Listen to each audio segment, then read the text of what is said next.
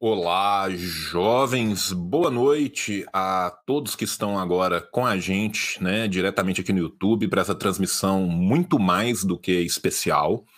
Né? Agradecer a todos que nos esperaram gentilmente por quase oito minutos a mais do que eu tinha prometido inicialmente. A gente estava aqui na coxia, né, apresentando-se um ao outro e resolvendo como é que a gente ia fazer aqui a live. Né?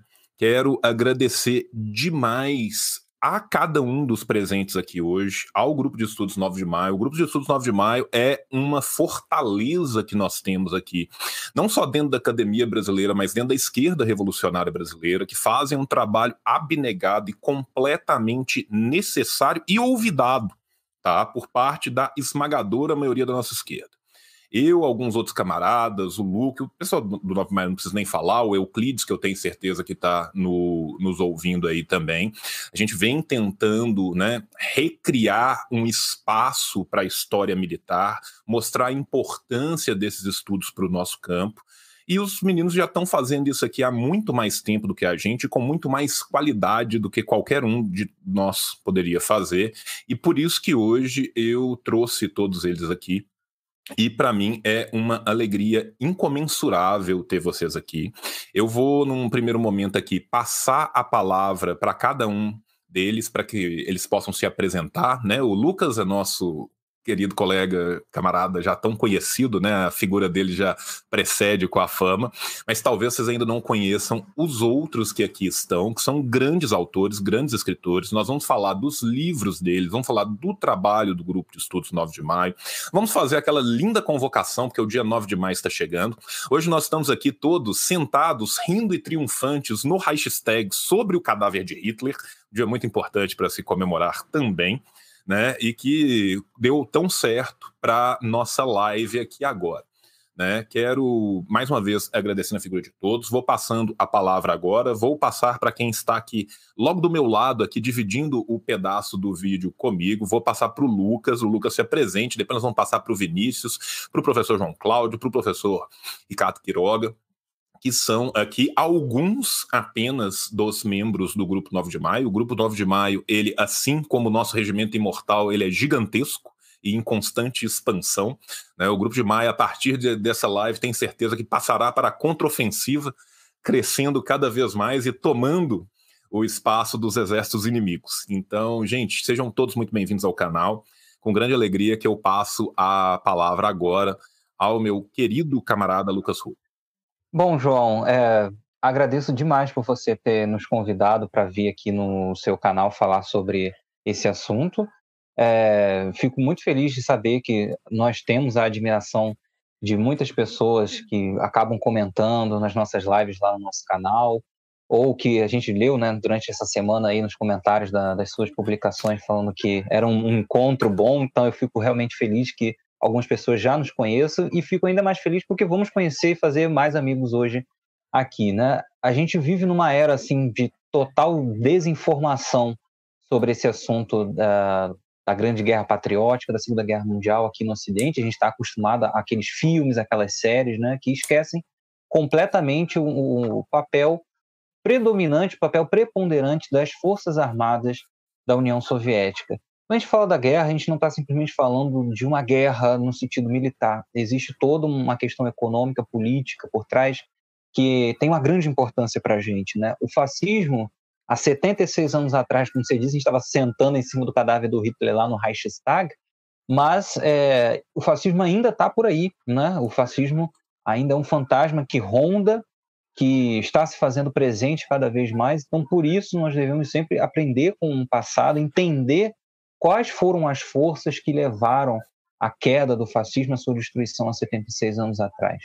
Né? Forças essas, forças revolucionárias, politicamente muito bem organizadas e que merecem sim a nossa atenção, nossa inspiração como meio de transformação da realidade também.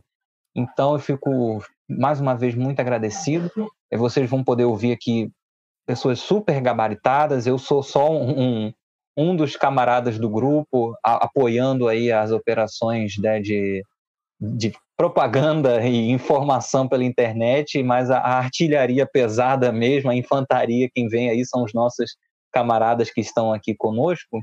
É, e o grupo de estudos 9 de maio é, vou só reforçar uma coisa, mas eu sei que o João é, vai falar isso também em algum momento. O, o, difícil agora, né? Que a gente tem dois João, João Cláudio Pitilo e João Carvalho do canal, mas João Carvalho e também o João Pitilo vão falar para vocês seguirem a gente nas redes sociais, né? Nós temos aí nosso Facebook, nosso Instagram, nosso próprio canal aqui no YouTube, Grupo de Estudos 9 de Maio, é fácil de achar, se chama 9 de Maio por causa do Dia da Vitória, né, que vem se aproximando aí com grande rapidez, a gente também vai falar um pouco do Regimento Mortal, creio eu, uh, ah, para vocês seguirem a gente, porque tem material sendo postado lá, você encontra as nossas lives gravadas aí, tem discussões muito boas, olha, sério mesmo, tem discussões muito boas, eu tenho o privilégio de apresentar algumas delas e ficar ali ouvindo grandes especialistas falando nisso. E a gente também tem os nossos livros, né? Eu vou fazer aquela pequena propaganda, mas eu, o João também pode falar. A gente tem os nossos livros, A Grande Guerra Patriótica. Olha lá, João, também mostra. É, eu vou lá também. Isso, olha lá, a gente tem esses dois livros aqui que estão disponíveis para compra lá na nossa página do Facebook. Você encontra o link direto para Shopee. É, e por que, que, esse, que eu estou falando desses livros, né? Porque são livros muito diferentes de qualquer outro que você possa encontrar no Brasil sobre a Segunda Guerra Mundial. E, João, se você entra numa livraria ou você vai na Amazon, naqueles descontos que eles dão de livros, aí você coloca lá Segunda Guerra Mundial. O que, que você vai achar é uma coisa assim, cientificamente falando, muito complicada, né? São trabalhos muito à margem de um rigor científico uh, e, e mais folhetos do que tudo.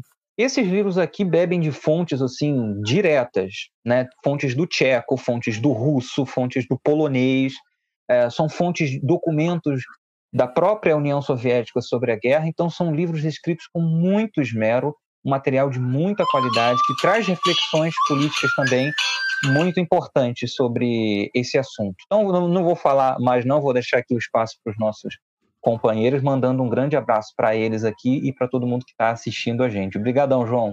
Obrigado eu, Lucas. Aproveitar que o Lucas já, faz, já falou, deixa eu começar a fazer aqui né, as propagandas do grupo. Você que está no Facebook, gosta do Facebook, o grupo de estudos 9 de maio no Facebook, ele é um espetáculo à parte, porque não apenas você vai aprender muito sobre a história da Grande Guerra Patriótica, como também você vai ter várias dicas de leituras que tem lá, tem os livros do próprio grupo, recomendo fortemente. Se você quiser seguir os membros também, né? Você pode seguir o canal do Telegram do Grupo de Estudos 9 de Maio, tá? Que é só entrar aqui neste link, t.me, né? Do telegram.me barra GE 9 de maio. Se você quiser ver o Instagram semi-oficial do Grupo de Estudos 9 de Maio, comandado pelo nosso querido João Cláudio Platenic Pitilo. É só entrar lá no instagram.com barra Guerra Patriótica, né? E também você pode seguir o nosso querido Vinícius Ramos, né? Lá no Vinícius, no Ramos Fotos, no Instagram. E também pode seguir o professor Ricardo Queiroga, que ainda irá se apresentar ah, logo na sequência no instagram.com barra Ricardo Quiroga. Eu vou continuar com as nossas rodadas aqui de apresentação. Vou falar agora de um rapaz que voltará neste canal em breve para a gente discutir este livrinho aqui. Muitos de vocês devem ter, muitos de vocês devem conhecer. Se vocês não conhecem, entrem lá nas Ciências Revolucionárias, que lá ainda tem para vender. Entrem na Amazon também. A Amazon também tem o, o link aonde está sendo vendido o livro do Vinícius tá? Recomendo fortemente, vou até tentar colocar aqui, só que fazer as coisas ao mesmo tempo é muito difícil conseguir, tá? Só procurar lá Páginas Verdes de uma Imprensa Marrom e você consegue achar o e-book lá, tá? Recomendo fortemente. Você que tem o Kindle Unlimited, ele está não apenas de graça, como também 100% na faixa. Então aproveite para pegar o seu e lê-lo o mais rapidamente possível. Vinícius, seja muito bem-vindo. A palavra é toda tua, camarada. Seja bem-vindo ao canal. Boa noite, João. É, eu fico muito honrado com, com o convite, né? Falei em off e falo agora ao vivo. Sou um grande fã do seu trabalho já há algum tempo. E a gente fica muito feliz de poder mostrar um pouco do, do nosso trabalho, né? E principalmente que a gente possa popularizar esse tema, né? É uma coisa que sempre me incomodou bastante foi o fato de que a gente não conseguia dialogar com a, com a classe trabalhadora, o fato de que a gente produzia material e esse material, em sua grande maioria, ficava dentro das, das estantes das, das universidades. E, através dos camaradas, eu pude dar início a esse projeto, junto com todos eles, da gente tentar fazer com que esses livros cheguem mais longe. Né? A gente tenta sempre primar por uma linguagem mais simples possível, para que a gente possa dialogar com todo mundo, para que qualquer pessoa possa estar consumindo esse material, para que a gente possa é, saltar os muros da, da universidade. Né? Eu sou professor da rede básica, né, do, da Secretaria de Estado do Rio de Janeiro. Eu sou professor do ensino fundamental da, da Prefeitura de Magé, né? E a gente sabe o quanto que os nossos estudantes são carentes de informações que sejam minimamente relevantes sobre o tema, né?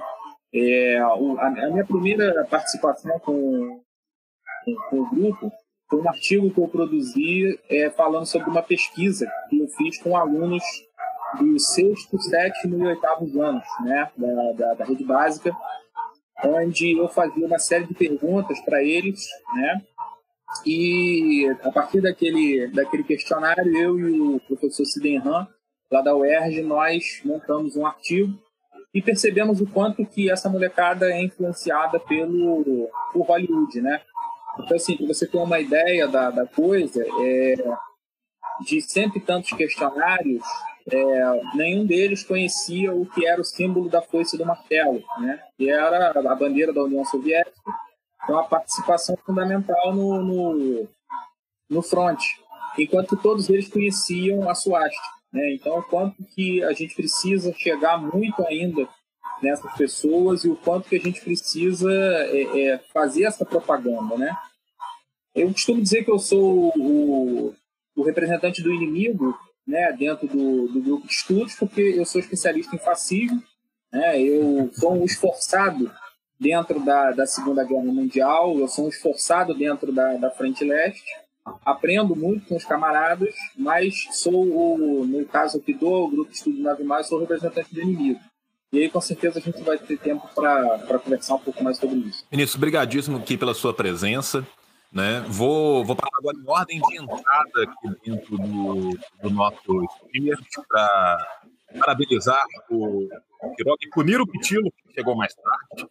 Então, vou passar agora a palavra para o professor Quiroga, que trouxe aqui a sua bandeira anti-revisionismo, para evitar que o revisionismo chegue perto dessa live né? Quero primeiro falar, né? Tipo, é, a minha admiração pelo grupo é gigantesca, né? Pelo Vinícius, principalmente, vou ser sincero, eu conheço do, do Vinícius porque o artigo que o Vinícius falou está num terceiro livro que também está disponível nas editoras, gente. A mesma editora que está lá no livro, você podem ir lá direto na editora, inclusive mandem muitos e-mails para a editora, porque a gente precisa de chorar uma reimpressão urgente para ontem do Aço Vermelho, né? Então, assim, vamos fazer pressão na editora. Se todo mundo fizer pressão na editora, sai mais rápido. Depois, no final aqui, eu vou deixar o link bonitinho para vocês poderem entrar na editora pressionando e falar assim: tentei comprar, joguei dinheiro na tela, nada está acontecendo. Qual é o erro? Né? Então, agora eu vou passar a palavra aqui para o professor Ricardo Quiroga, agradecendo demais, mais uma vez, a presença de todos aqui nessa live, que eu tenho certeza que vai marcar aqui o nosso canal. Professor Quiroga, seja bem-vindo, a palavra é toda tua. Você é, pode... Boa noite a todos, é, boa noite, João, boa noite, João Cláudio, para a gente diferenciar, Vinícius, Lucas e a todos que nos assistem agora. É um prazer estar aqui é, com vocês para debater né, nos apresentar e debater sobre a questão da Segunda Guerra Mundial, um tema que está muito. É, é cada vez mais sofre com revisionismo e cada vez mais é ocultado. Né? Então, acho que é importante, agora que nós estamos é, é, com datas, digamos assim, importantes, né, sendo relembrados ou comemorados, é importante a gente ter esse debate. Né? Então, acho que cada, quanto mais espaço nós tivermos, quanto mais nós reverberarmos, melhor é. E quanto mais nós pudermos debater com aqueles que nos assistem, a gente sabe que as pessoas estão ávidas por informações, é, é ainda mais importante, né? Porque nosso trabalho, não adianta nós termos um trabalho que nós estejamos é, fechados em nós mesmos, numa bolha, entendeu? Numa cúpula dourada do conhecimento, que é muitas vezes o que acontece na nossa academia. Então, acho que o nosso trabalho só tem sentido a partir do momento que a gente consegue atingir a, o público, atingir principalmente os mais jovens que seja por pela cultura massificada que nós temos de para gerar uma um desconhecimento, seja por falta, por falta de, por não ter acesso às, às fontes, seja por conta do, da bibliografia que é adotada nas escolas, faculdades, é, não, tem, não tem acesso a isso que a gente está né, debatendo aqui. Então é muito importante. Meu nome é Ricardo Quiroga, eu sou formado em engenharia química, direito, sempre fui muito apaixonado por história, meu avô era historiador, meu, meu avô materno, né, Moisés Vinhas, foi inclusive membro do Comitê Central do Partido Comunista. Tive a sorte de nascer em Praga, na Tchecoslováquia, na antiga Tchecoslováquia, então de lá eu trouxe, além de uma é, memória histórica, eu trouxe também uma bibliografia vasta que meus pais adquiriram lá e que depois também herdei um pouco do, do, do meu avô e fui adquirindo com o tempo. Então a gente tem acesso, como disse o, o Lucas, a, a fontes, digamos assim, primárias e secundárias, a fontes diretas, inclusive em, em russo, em tcheco, nos idiomas originais.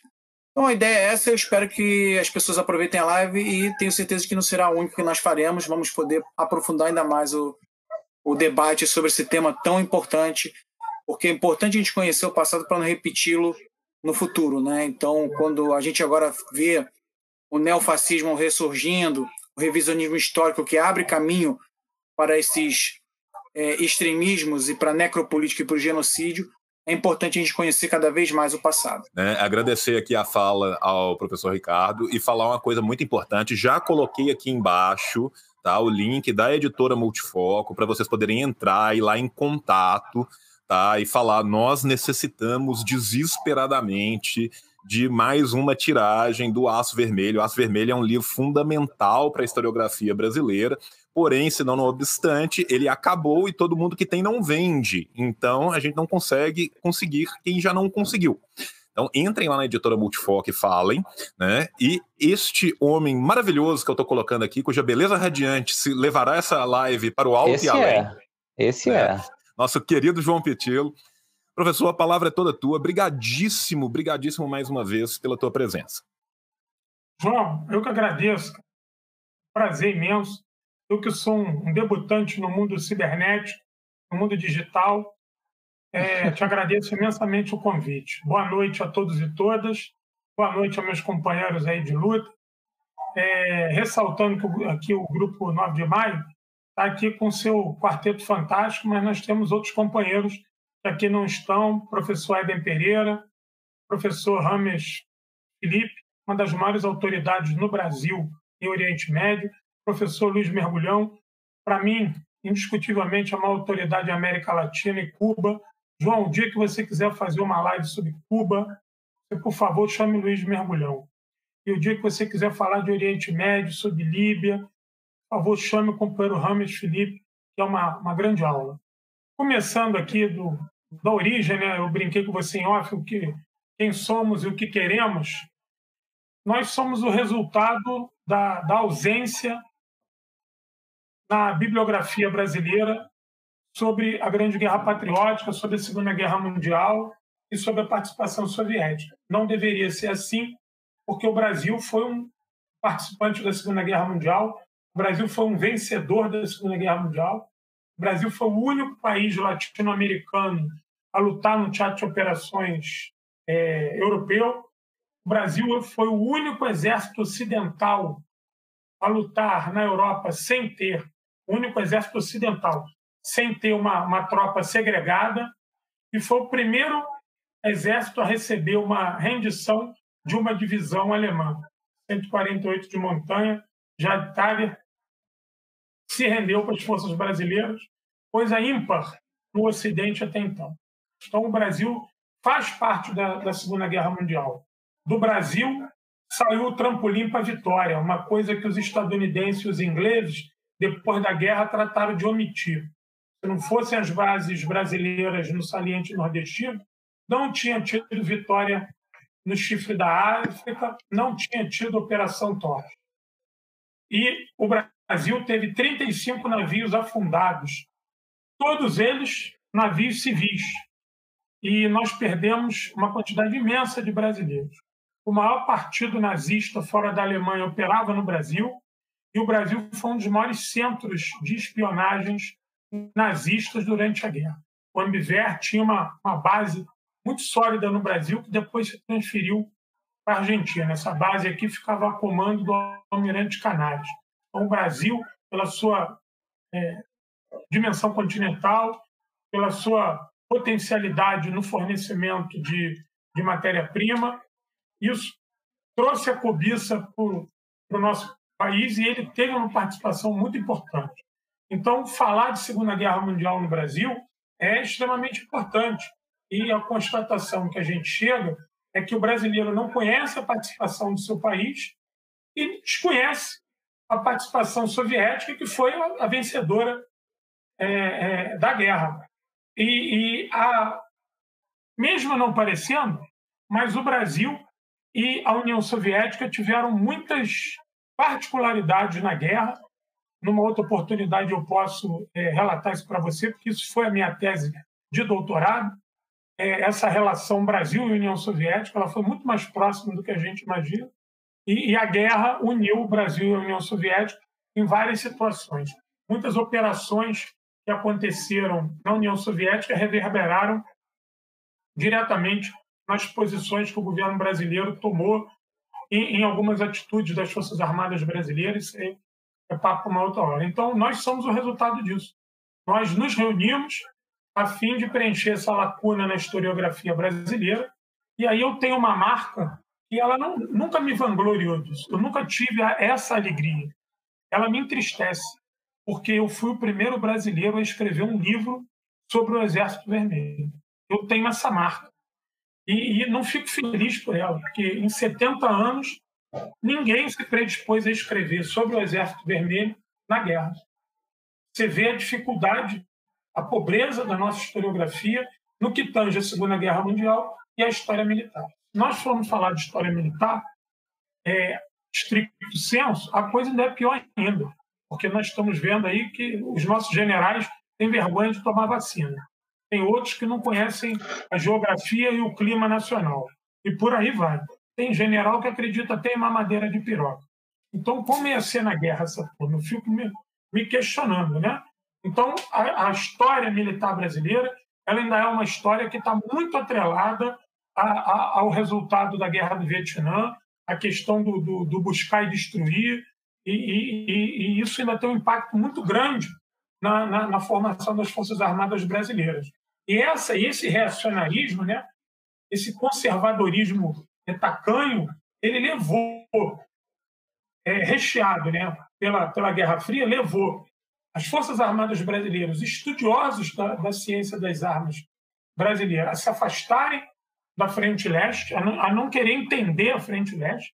Eles preferem acreditar que não foi a União Soviética que ganhou a guerra, foi a Alemanha que perdeu e, e ficam com esses folhetins estadunidenses de Hollywood.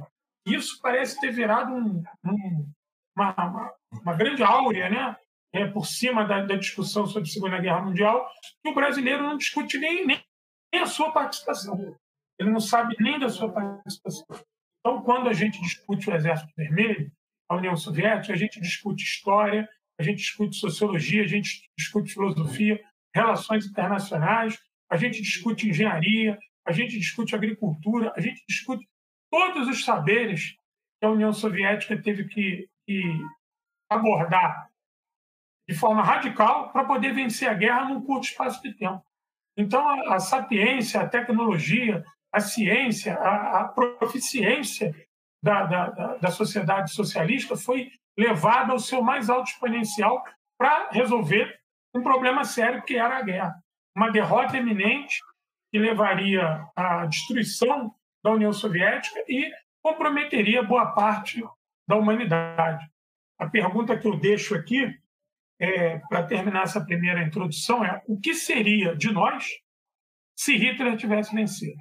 Perfeito. Eu vou, inclusive, aproveitar a, a deixa da, da, da fala tão candente aqui do nosso querido camarada para colocar aqui para a gente falar rapidamente de um dos motivos que a gente tem, né, e um dos mais fortes movimentos que a gente tem hoje em dia aqui no Brasil, para a gente se lembrar dessa nossa memória, né, porque já rolou a primeira vez como farsa, que não respeitamos a segunda vez como tragédia. Então, assim, a, desculpa, eu falei invertido. Já rolou a primeira vez como tragédia, que não respeitamos a segunda vez como farsa.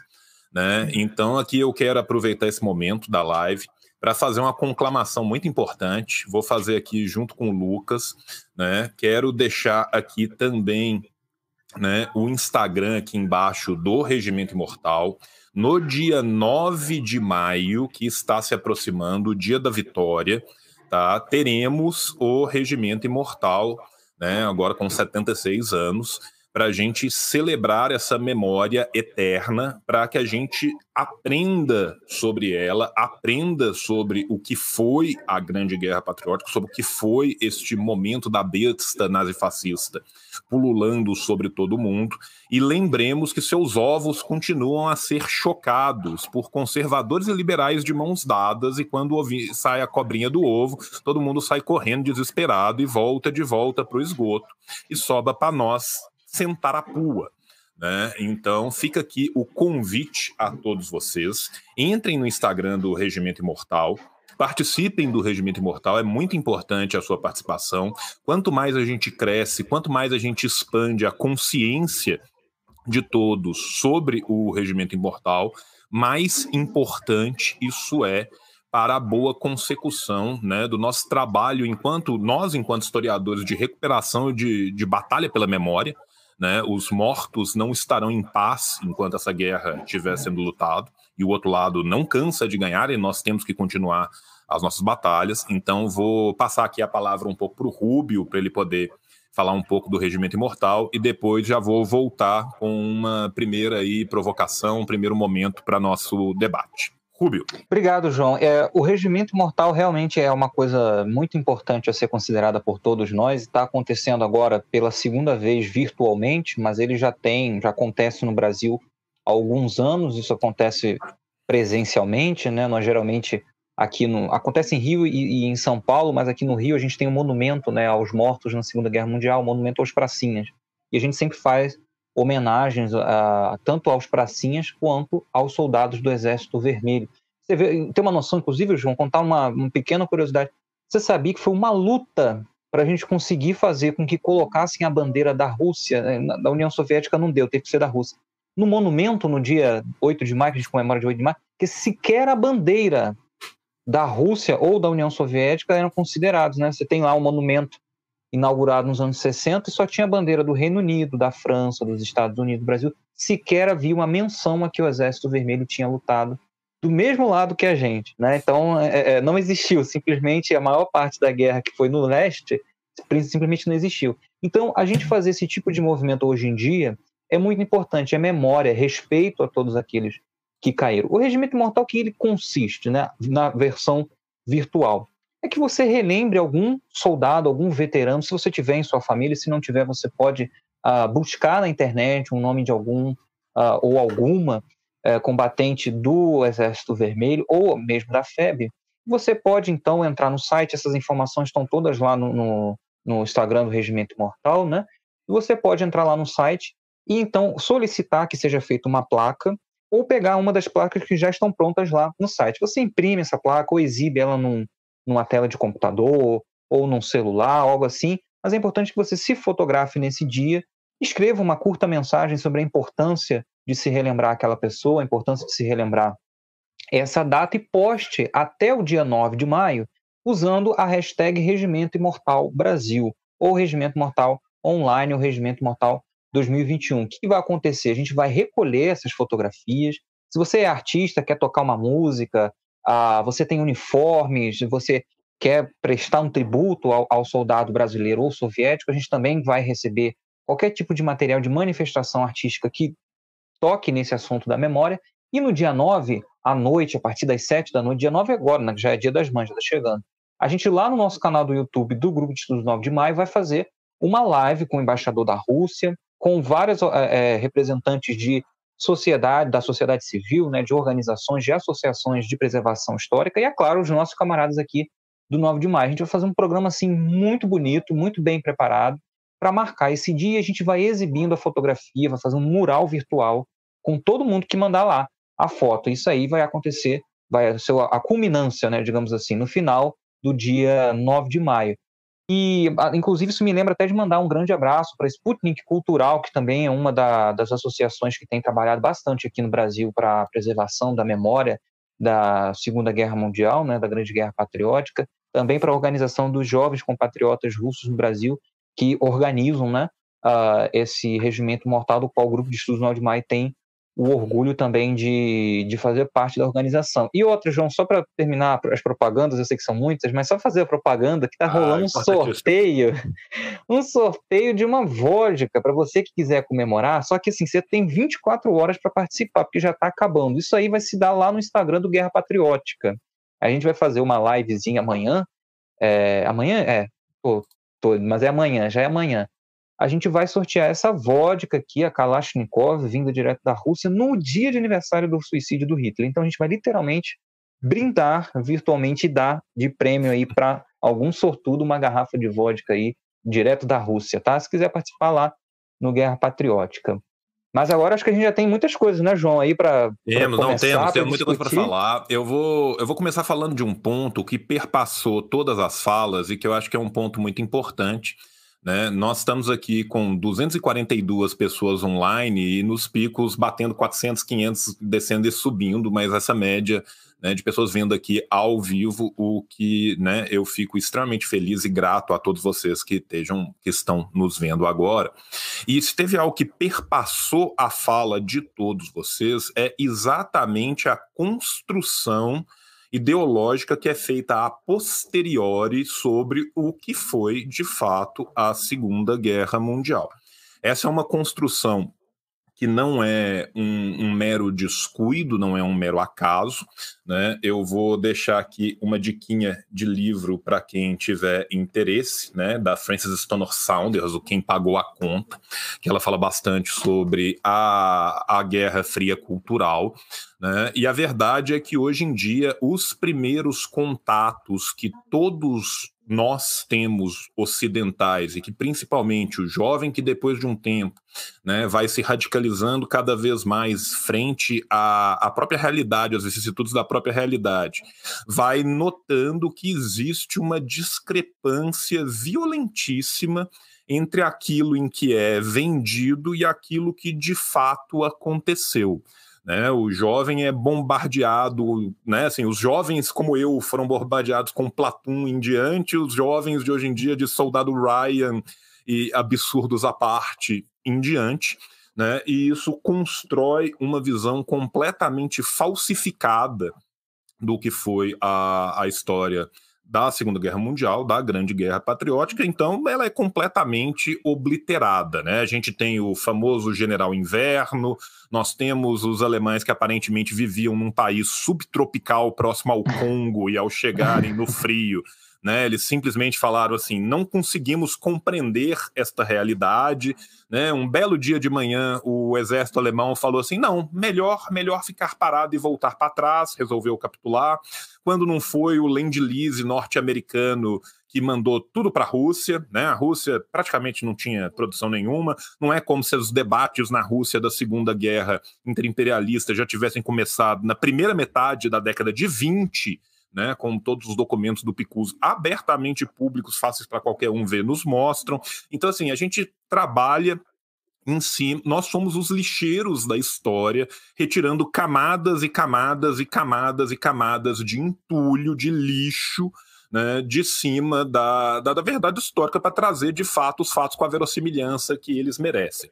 Então, esse é um primeiro tema que eu gostaria que, que vocês abordassem. E já aproveitando esse tema, tocando num tema específico, uma outra mentira que perpassa constantemente aos ocidentais como todos são as mentiras em volta do que foi né, o Pacto Ribbentrop-Molotov e também o, o Pacto de Não Agressão Contínuo do, da Rússia com o Japão. A amizade entre os nazistas. A amizade e... gigantesca, né? Como, assim, aí eu vou deixar vocês falarem, mas assim, como se a diplomacia... João, tem gente que jura que existe até foto de Stalin e Hitler abraçados. Sim, o Stalin está inclusive vestido de coelhinho da Páscoa, né? Que é aquela roupa dele, aquela foto dele de coelhinho da Páscoa é deste momento, inclusive ele foi vestido de coelho da Páscoa para assinar o tratado, né? Então assim, as pessoas falam como se as diplomacias do Ocidente não flertassem loucamente com a Alemanha desde sempre, com a Itália desde sempre, né? Se eu recomendo a leitura das memórias de Churchill para a gente ver o que, que é flerte com, com, com fascista e com nazista. Né? Então, assim, esses são dois tópicos que eu acho que seriam interessante a gente começar, porque muitas das pessoas que estão nos vendo aqui têm um conhecimento muito rudimentar sobre esses assuntos, eu acho que seria importante né, a gente falar do que foi sendo essa construção posterior e como vocês trabalham para desmenti-la, e já começar a partir deste primeiro momento onde a guerra estava se desenhando na Europa, guerra essa que já corria solta em várias outras partes do mundo. Né? A gente tem que lembrar que a nossa datação de guerra ela é extremamente ocidental. Né? Se a gente for pensar o que são os teatros de guerra na Ásia, a gente pode voltar ali bem antes disso né? e como já havia todo um esforço né, por parte da União Soviética na construção, na prevenção e na preparação para essa guerra. Abra a palavra para vocês, vocês agora que são, vocês que são russos, que se dividam entre si aí e podem ficar à vontade para continuar. João, a gente sabe que você quer falar, então começa você. Tanto é que ele já está falando, mas ele ainda está mutado. Mudo, tá no mudo. É, Deixa eu tirar seu mudo aqui, ó. Pronto, não, tirei seu não. mudo. É, é, eu, eu, não, eu ia sugerir que o Quiroga, que é um homem do leste, começasse a falar do pacto. Sem problema. Posso falar então? É. Casa é sua. É, eu acho que a primeira coisa que a gente tem que ver é porque o, a historiografia ocidental, né, os revisionistas adoram pensar as coisas, descontextualizar e aí fazer distorções para fazer valer seu argumento. Então, primeiro a gente tem que historicizar rapidamente, né? Porque a gente vai ficar aqui esse tempo todo, acho que a gente pode. A gente até tem uma live nossa no nosso canal do YouTube só sobre o pacto Ribbentrop-Molotov e o pacto de Munique. Mas muito rapidamente, a União Soviética, desde que ingressou na Liga das Nações, por volta de 35, salvo engano, ela se opôs à expansão nazifascista, tanto na Europa quanto no norte da África. Então, a União Soviética, sistematicamente, através do seu chanceler, Maxim Litvinov, denunciava o caráter é, imperialista e extremista do, do regime nazista e do próprio fascismo, só que encontrava ouvidos mercadores, exatamente porque havia, não um flerte, né? uma verdadeira paixão do Ocidente, tanto por Mussolini quanto por Hitler. Mussolini, então, era considerado um cara moderno, era um cara muito admirado no Ocidente, e Hitler, pelo fato de ter colocado colocado os comunistas em seu lugar, também passou a ser admirado. Né? Achavam que, não, ele é um, é um dos nossos, vai ser controlado e vai ajudar a barrar o, o comunismo, né? o, o famoso fantasma do comunismo na Europa. Então, 35 começa a denúncia. Em 36, 37, Guerra Civil da Espanha com interferência da Alemanha nazista, da, da Itália fascista. Em 38, é, a Áustria é, é anexada pela Alemanha, o famoso Anschluss. Né? Ou seja, a Alemanha vai se expandindo e ocupando territórios. E aí tem a questão da Tchecoslováquia, o famoso incidente da, dos Sudetos, que os alemães querem os Sudetos, que são uma região industrializada e estratégica por, por ser montanhosa. E aí, graças à traição de ingleses e franceses, né, a revelia do próprio governo tcheco, o, é construído o Pacto de Munique, no qual a Tchecoslováquia é obrigada a ceder aproximadamente um terço do seu território, com fábricas, com tudo que tinha ali, porque supostamente estaria oprimindo uma, uma minoria é, alemã que vivia naquela região. Com isso, os soviéticos viram o risco que estava, né, que, que estava é, surgindo, numa possibilidade de guerra, e que o Ocidente estava fazendo tudo para empurrar a Alemanha nazista contra o leste, contra a União Soviética, até porque é, se havia uma grande coisa em comum entre as os regimes capitalistas é, europeus e a Alemanha nazista era o ódio ao socialismo, o ódio ao comunismo. Né? Nisso eles estavam totalmente unificados. É, então, quando vai entramos em 38, 39, os soviéticos pressionam para que sejam feitas alianças militares para resistir a uma eventual agressão da Alemanha nazista. E aí surge a questão da Polônia, a Polônia é um corredor importante para chegar à União Soviética. Os alemães querem partes do território da, da Polônia, começam a pressionar. É preciso destacar que o governo polonês, do ponto de vista ideológico, não difere muito do, do, do governo alemão. Tá? Era um governo fascista, né? É, originário desde a época do, do Marechal Pilsudski, é um anticomunista ferrenho, é, que já tinha um grande antissemitismo, um antissemitismo muito forte. Só que, enfim, eles também não estavam ali para ceder terreno nem para se render. Também tinha um, um, um, componente nacionalista muito forte. Os soviéticos passam o ano de 39 é, tentando construir um pacto com a França, Inglaterra e a própria Polônia para proteger a Polônia de qualquer agressão, estabelecendo quantas divisões seriam enviadas de um lado e pelo outro. E aí seria uma, uma, um tratado de, de, defesa mútua. Se agredisse a França, os soviéticos enviariam, tropas. Se agredisse a União Soviética, os franceses e ingleses se mobilizariam.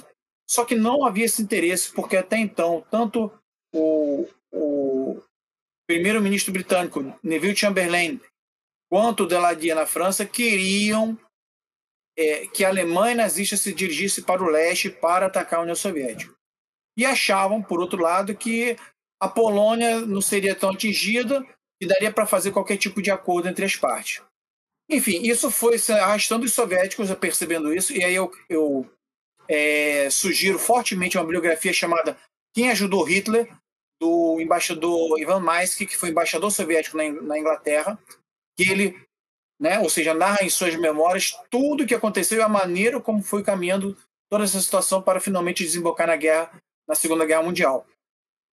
Diante disso, o que cabia aos soviéticos fazer? Esperar o, os alemães atacarem e serem apoiados, inclusive, por ingleses e franceses? Eles esperaram até o limite. Quando viram que não se, que os ingleses e franceses fariam um novo pacto de Munique, ou entregariam a Polônia, ou ajudariam a Alemanha nazista, é, seja por omissão, seja por de maneira ativa a atacar a União Soviética, os soviéticos então optaram por fazer um pacto de não agressão com os alemães.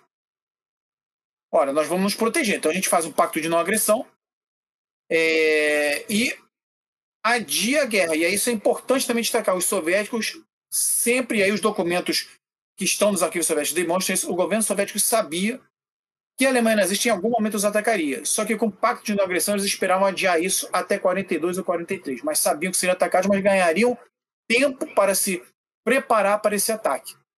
Eles não tinham dúvidas, porque os, ambos os países eram inimigos mortais do ponto de vista dos regimes estabelecidos. Então não havia ilusão né, no que poderia acontecer. Mas os soviéticos resolveram se proteger e, pragmaticamente também, o que, que eles fizeram? É, já que havia esse movimento em relação à Polônia, também queriam retomar territórios que tinham sido perdidos por ocasião da paz de Brest-Litovsk, da guerra civil que eles sofreram, da intervenção dos 14 países do Ocidente contra a Revolução Russa, perderam uma parte da Ucrânia, perderam uma parte da Bielorrússia, as repúblicas bálticas.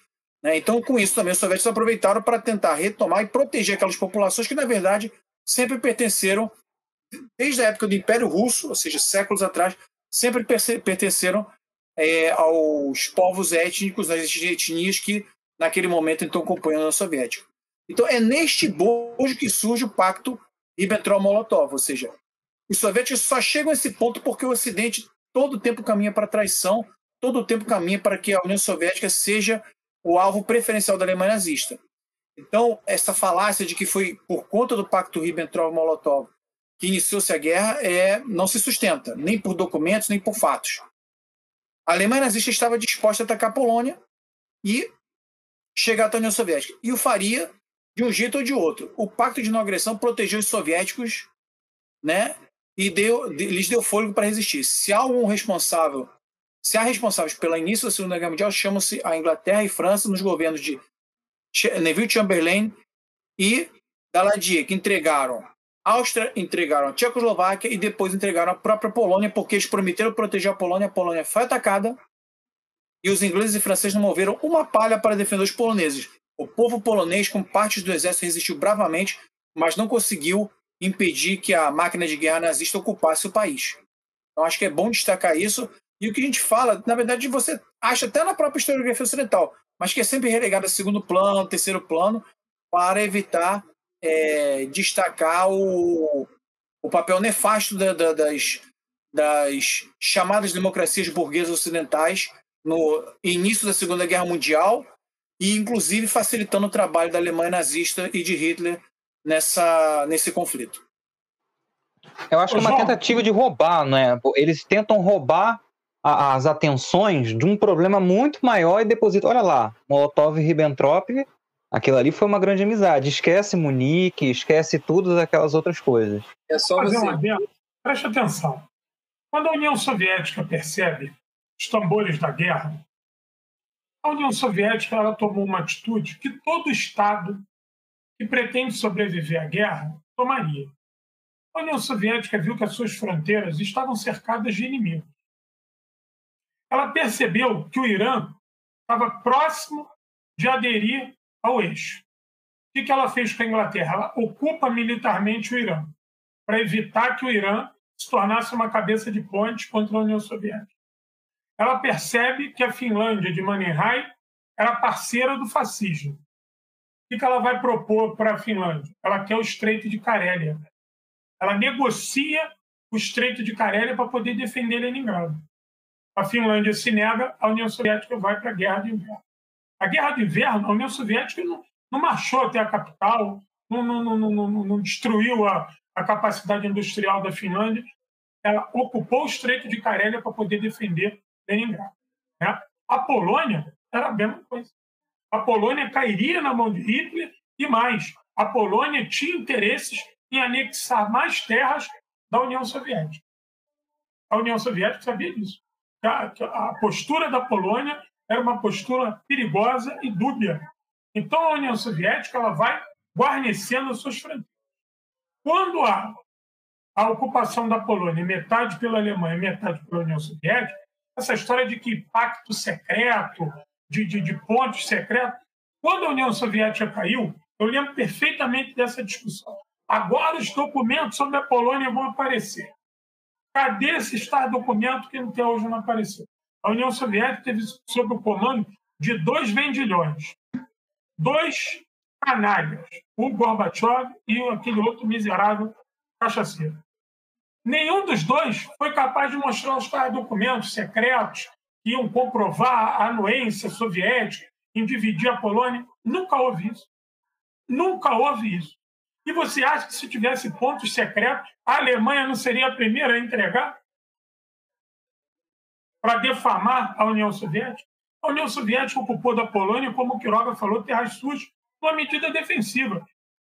Eu vou dar exemplos aqui.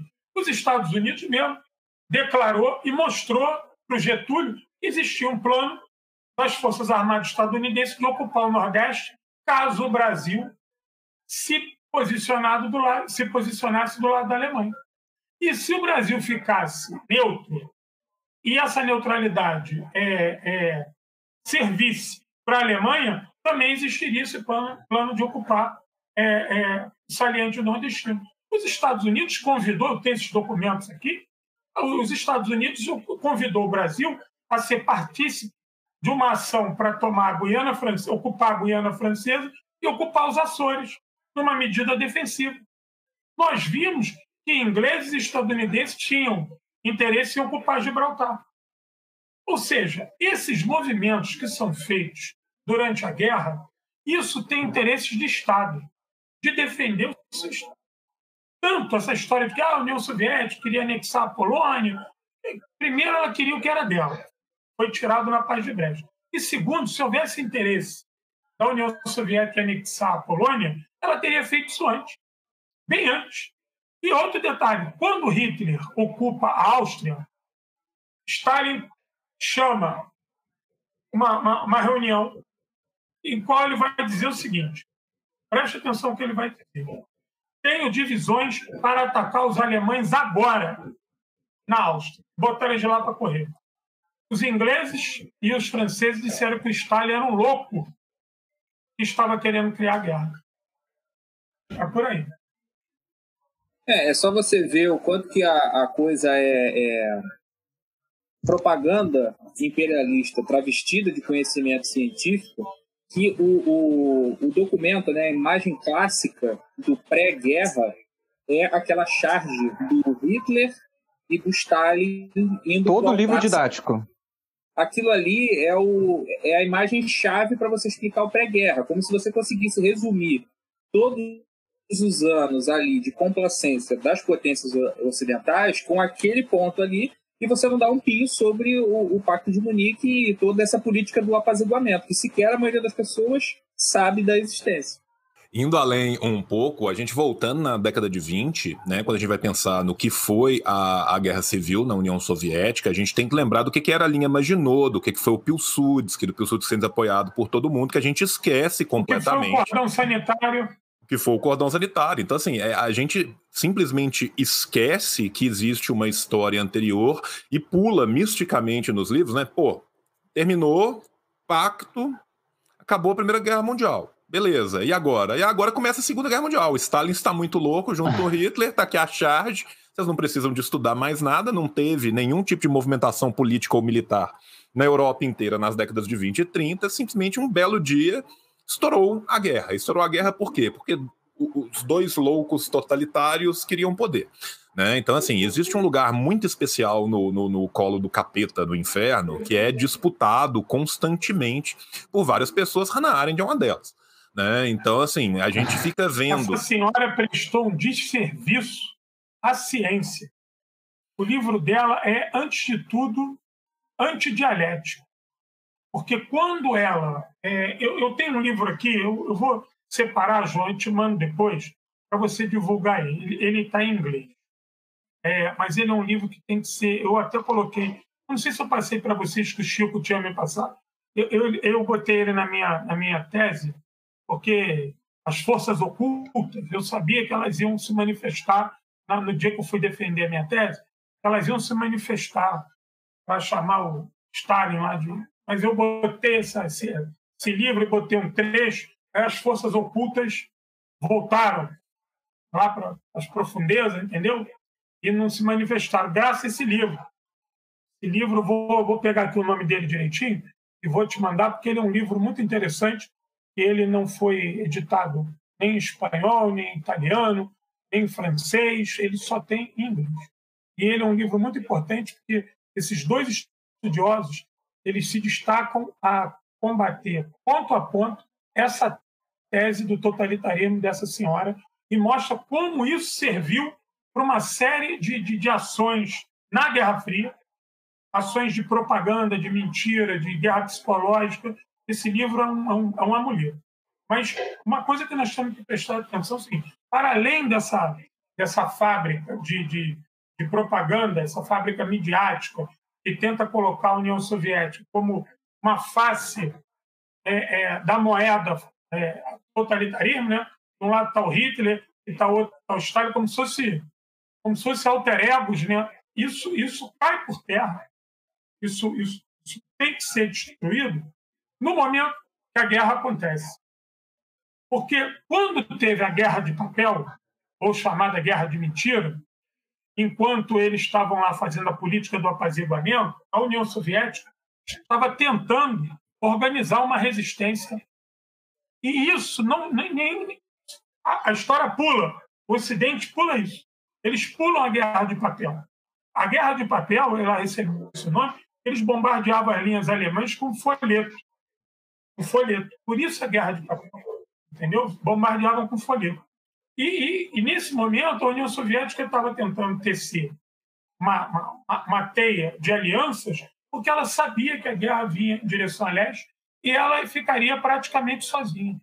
Esse é o problema. E olha, a União Soviética lutou praticamente sozinha até 44 até a segunda frente que nunca veio, né? Entendeu? Só veio no último momento veio, por uma emergência. Nunca veio, não, nunca veio, nunca veio, nunca veio. Veio no final, né? Quando também veio para fazer a farra, né? Veio, chegou no último, no final é. da festa, sentando na janelinha, né? E veio assim, para o Exército Vermelho não aparecer no Atlântico também. Exatamente, veio é. para não, não tomar o resto e não começar a Revolução Popular no resto. Agora nós temos que proteger a Europa e ajudar os nossos queridos nazistas a fugirem para os Estados Unidos. Ô, João, eu é. costumo falar que a guerra, o desembarque da Normandia, que foi algo, para nível de engenharia militar, fantástico, para aqueles homens e mulheres que ali combateram, nosso, nossa consideração eterna, ali, ali foram muitas vidas ceifadas ali, mas aquilo ali foi apenas a reintrodução política dos aliados na Europa.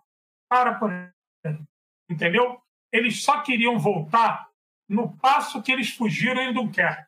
Era só isso. Uhum. É o retorno Exato. de Dunkerque. Não, e, e lembrando, né, que eles jogavam o, o pessoal como boi de piranha e já tinham feito antes. É só a gente lembrar do desembarque místico e fantasma dos canadenses para fingir que estava começando uma Nossa. outra. Né? Porque assim, a, né? a Mark Garden, é... a bobagem que foi a Mark Garden, cara. A operação ah. Mark Garden, eles contam, eles têm uma habilidade de transformar fracasso em vitória. A operação Mark Garden foi um fracasso do início ao fim. Só que eles Não. fizeram um filme muito bacana, eles perdem, todo mundo morre, mas o filme é maravilhoso. Pela morte, que foram, é, é a primeira guerra que eu vejo que a derrota valeu é mais do que a vitória. Mas, ô, João, João, eu inclusive, como eu já sei que muita gente que está nos assistindo tem, acho que inclusive deveria procurar a filmografia soviética e russa da Segunda Guerra Mundial, que é muito importante. Mas, para não dizer que nós somos sectários. Para não dizer que eu não falei de flores. Isso, não, não é, todo mundo já deve ter assistido o Resgate do Soldado Ryan, que é aquela patriotada lamentável. Assim, o filme plasticamente é bonito, a gente não, não vai aqui falar é. de, da qualidade do filme. Adoro Tom Hanks, é para mim um dos melhores atores que existe e tal. Mas, enfim, é uma patrotada e que, na minha opinião, se for comparar com outro filme, o Mais Longo dos Dias, que é um filme da década de 60 sobre Sim, mesmo, muito bom. é muito melhor e historicamente mais acurado. E também não se preocupa com uma, um, um, um mito, assim, não, não, é uma história criada sobre o soldado Ryan, é com personagens históricos verdadeiros, assim. Mas eu sugiro uma série chamada Band of Brothers, produzida por Tom Hanks. Ali sim, é baseado inclusive num livro de um historiador, e ali, assim, os caras. E aí você vê como é que os paraquedistas sofreram. Os caras foram lançados. Era para o, que, que o certo era o quê? Os paraquedistas iam ser lançados atrás da linha inimiga para ajudar o desembarque. Os caras foram lançados, o nego foi parar em cima de igreja, dentro do poço. Os caras totalmente espalhados, perderam as armas. Então, quer dizer, isso é mostrado numa série. E, e, e essa série é interessante que cada capítulo inicia com uma entrevista com os personagens, com os caras que sobreviveram, aqueles caras que pertenceram à centésima primeira tropa aerotransportada norte-americana. Então, é para você ver é, corroborar o que falou o João Cláudio. E uma coisa que eu queria deixar também. além da Band of Brother, aqui, ó, muito boa também. Na mesma linha, The Pacific. O, quem escreveu esse livro, The Pacific, é o filho do cara que escreveu o. Eu acho que é Ambrose, que escreveu o é, Band of Brothers. E uma coisa que eu quero destacar também, fortalecer: Guerra Civil Espanhola. Todo mundo considera que foi né, a, guerra, a última guerra romântica, que os caras lutaram contra o franquismo, o fascismo ali, que foram voluntários. Só dois países no mundo apoiaram a República Espanhola, o governo espanhol, contra o franquismo. União Soviética e México. São os únicos dois países que ofereceram, que ofereceram apoio. A França e a Inglaterra fizeram a política da neutralidade, que na prática era apoiar o nazifascismo. E os alemães enviando aviões para bombardear, como foi o caso de Guernica, os italianos enviando tropas, inclusive tropas africanas, para apoiar, ou seja, usavam os seus o, a sua mão de obra quase escrava, né, os seus as pessoas das colônias para lutar a sua guerra na Espanha. Então é preciso destacar isso. Os soviéticos foram os únicos que perderam navios torpedeados, perderam navios torpedeados, enviaram soldados voluntários, enviaram armamento para ajudar a República Espanhola na luta contra o franquismo. Então, naquele momento, ou seja, já se iniciou uma guerra de uma certa maneira na Europa, no Teatro de Operações da Europa, envolvendo a União Soviética contra a Alemanha nazista e a Itália fascista, e o Ocidente lavando as mãos, impedindo a ajuda de chegar, só iam voluntários mesmo. Então, quero destacar, ou seja, na hora que puderam antecipar essa luta, o Ocidente lavou as mãos e destacar. Para aqueles que fazem esse pulo que você falou, João, é, do, da Primeira Guerra Mundial para a Segunda Guerra Mundial, na Primeira Guerra Mundial foi imposta uma, uma paz desonrosa à Alemanha pelo Tratado de Versalhes, que os humilhou e que limitou suas tropas ao mínimo possível. Hitler rearmou a Alemanha nazista, violando o Tratado de Versalhes. E as, e, e as potências Ninguém fez nada. Não, crime ocorre, nada acontece, chucrute. Caladinho. Pelo contrário, elas participaram ativamente Isso. desse processo. Quando ela, então, quem Ao ceder o Sudeto, se deu uma base industrial violentíssima que inclusive aliviou o esforço, o esforço de guerra. O esforço e de guerra alemão uma... foi muito aliviado. Sim, Se não fosse. Acordo... É, pode Sim, falar, desculpa. O, havia um acordo de um tratado de ajuda mútua França, Tchecoslováquia e União Soviética. Uhum. Sim. Quando Hitler era ameaça, eu vou invadir a Tchecoslováquia, não sei o quê, ele estava blefando. Documentos dos arquivos nazistas alemães mostram que ele não ia invadir porque aquela área era extremamente fortificada. Era uma região ele não tinha nem exército para isso nesse momento. Os não, era uma... falam que ele não tinha nem exército para isso ele.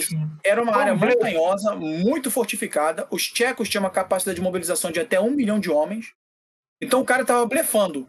Só que ele se aproveitou que ele tinha um governo extremamente pelego, um governo burguês bem recuado na, na, na, na Tchecoslováquia. O único que estava comandando a resistência era o Partido Comunista, que queria que o, não, não vamos aceitar qualquer tipo de imposição.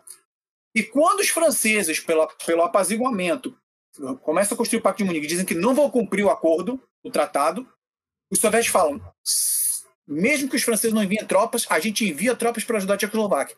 Mas aí o governo tcheco, com Benes, recuou, não, não, não, a gente não vai entrar no confronto. Que, e aí passa outra coisa, a Romênia não permitiu, a Romênia não permitiu que a União Soviética enviasse tropa pelo seu território. Nem a Romênia, nem a Hungria.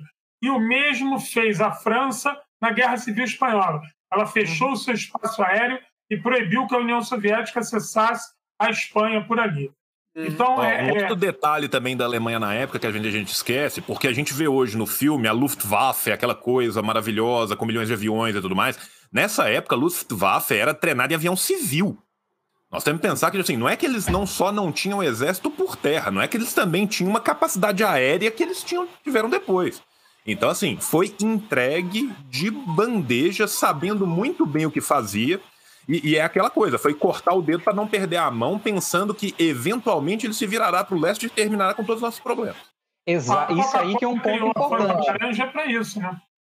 É isso que eu ia falar, que a gente esquece completamente, porque mais uma coisa da mágica, né? Magicamente Hitler chegou ao poder e magicamente em 39 ele demonstrou uma força militar retirada assim dos céus para atacar a Polônia e todos os outros países e você ignora completamente o caminho que foi percorrido até ali, o caminho de anuências, o, o caminho de permissões, né, de colaborações de verdade. O Henry Ford, né, dono da Ford, recebendo a maior condecoração civil que existia da Alemanha, né, que era a, uma das maiores lá do, do Estado nazista, comentário nenhum. A Coca-Cola chegando na Alemanha com a Fanta Problema nenhum. Uma série de outras marcas. A IBM, IBM posteriormente, IBM. né? A IBM posteriormente. No genocídio no Holocausto foi a IBM. A IBM se entregando, gente, logística de Holocausto, mas e hoje a IBM é uma das tops aí, né? E a guerra no leste, quando Hitler se volta para o leste, ainda nesse momento, mesmo com a França ocupada, com a Inglaterra sob ataque aéreo,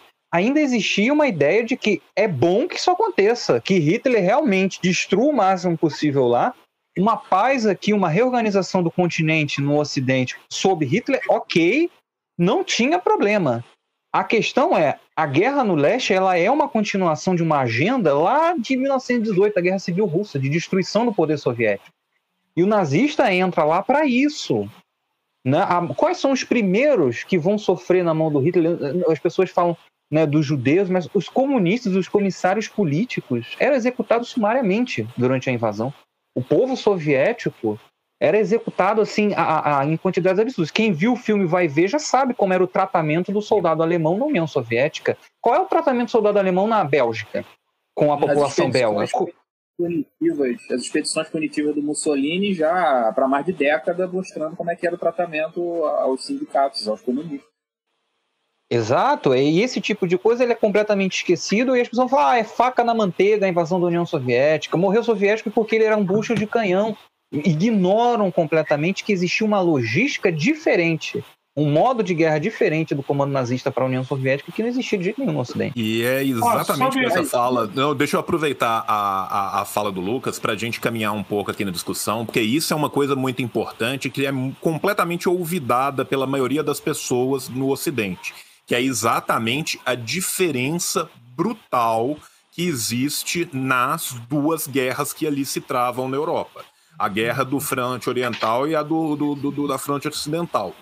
Porque se a gente tem uma guerra de. É, é uma guerra de cavalheiros, uma guerra entre exércitos, com poucas baixas civis, com poucos tiros muitas vezes sendo disparados em boa parte da, da, fronte do Ocidente, a guerra que a gente tem no Oriente, a guerra que a gente tem contra a União Soviética e contra os povos eslavos como um todo, é uma guerra de dizimação. Os Ersatzengruppen vão para a União Soviética. Eles matam na ida e toda e depois de 42, quando eles saem retirando, eles matam na volta também. Né? Quando os soviéticos, as primeiras construções, né, que a gente vai conhecer todos os campos depois, que vão ser famosos no mundo inteiro, onde a gente teve o assassinato brutal dos judeus, mas esse mesmo tipo de formação com campos, com os arames farpados, com, as, com, com os cadáveres em pilha, estavam espalhados por todo o território que foi invadido. Né? Em 43, quando se pega a Bielorrússia, a Bielorrússia inteira é um campo de concentração espalhado. Bielorrússia inteira. Bom, o Hitler, quando, antes de começar a, a Operação Barba Ruim, Hitler vai chamar seus oficiais, isso está aí nos documentos, são franco, é franco, isso é, isso é matéria franca que eu vou falar. Ele diz o seguinte: vamos nos preparar para a guerra na le a leste, que lá será tudo completamente diferente. Lá será uma guerra de extermínio. Uhum. E a geografia seria o seguinte: Leningrado seria entregue à Finlândia. Os estados bálticos, Ucrânia e Bielorrússia, seriam anexados, seria o Lebensraum. Né? Moscou seria limada do mapa. Até a Turquia tinha interesses em pegar parte da União Soviética e estava negociando a sua entrada na guerra. A entrada do Japão e da Turquia na guerra dependeria da derrota soviética em Stalingrado. O que ia existir de União Soviética era dos Urais para lá. E aí Hitler disse que isso seria um problema do Japão. Então, essa guerra de destruição, quando acabou a guerra, a União Soviética quis entender isso. Como é que é isso? Que dinâmica foi essa? Como isso deu? Isso levou a se fazer um dossiê. Chama-se dossiê Hitler. Isso aqui é pura documentação soviética. O que, que aconteceu? Toda a turma que era capturada, desse Group, SS, Totenkopf, DBS Standard Adolf Hitler, toda essa turma dessas unidades especiais, elas eram direcionadas a um setor da, da do NKVD que era para o interrogatório de confrontação. O que era interrogatório de confrontação? Essa turma era interrogada por mais de um especialista descansava 30 dias, depois era chamado de novo para uma bateria de, de interrogatório com vários é, especialistas distintos. Depois esse material era comparado. Todo ele era comparado. Tudo era gravado. Então, ao final da guerra, a União Soviética teve a absoluta certeza de que a guerra de extermínio contra o seu país ela foi algo que foi cientificamente preparado entendeu? E o que é mais interessante aqui nesse dossiê, você vai achar que é o seguinte: como é que as unidades alemãs foram sendo moídas também nessa máquina de matar? Porque a arqueologia é, é, é, de guerra ela vai notar o seguinte: as primeiras valas na Ucrânia, você vai encontrar muita garrafa de bebida ou seja, essas unidades alemãs eles precisavam beber muito. Porque não é mole. Você tem que, num dia, matar 3 mil crianças. Tem um protocolo para matar criança. Criança até 3 anos, até 3 anos, segurava pelo cabelo, dava um tiro na nuca e jogava na vala. De 3 anos em diante, tinha um outro protocolo. Então existia toda uma mecânica para se matar. E eles tentaram de tudo metralhou, não deu certo. Joga na, na, na, na vala, joga granada, também não estava conseguindo matar. Manda, joga na, na vala, na vala baixa, e manda o tanque passar por cima e ficar esmagando. Também não estava dando certo. Aí inventaram aqueles caminhões com gás, ônibus com gás. Também aquilo não matava. Tu chegava nas vilas, tinha que matar 10 mil pessoas, 5 mil pessoas. Ou seja, isso não estava resolvido. Eles precisavam matar em escala industrial. Foi aí que entra a história da solução final. A solução final ela é algo direcionado para o leste. para a população soviética. Olha, desses quase 8 milhões de judeus que foram mortos, o cara fala assim: 8 milhões de judeus assassinados. Mas esses judeus não tinham pátria? Eles eram apátridas? Eles tinham pátria, sim. E a maioria deles eram soviéticos. E a maioria deles eram soviéticos. Entendeu? Então é bom que se diga isso. A União Soviética, os números estão completamente defasados. Porque o revisionismo ele tripudia até nos mortos. Porque os primeiros números se deu na casa de 20, 22 milhões. Só que esse número é da década de 60.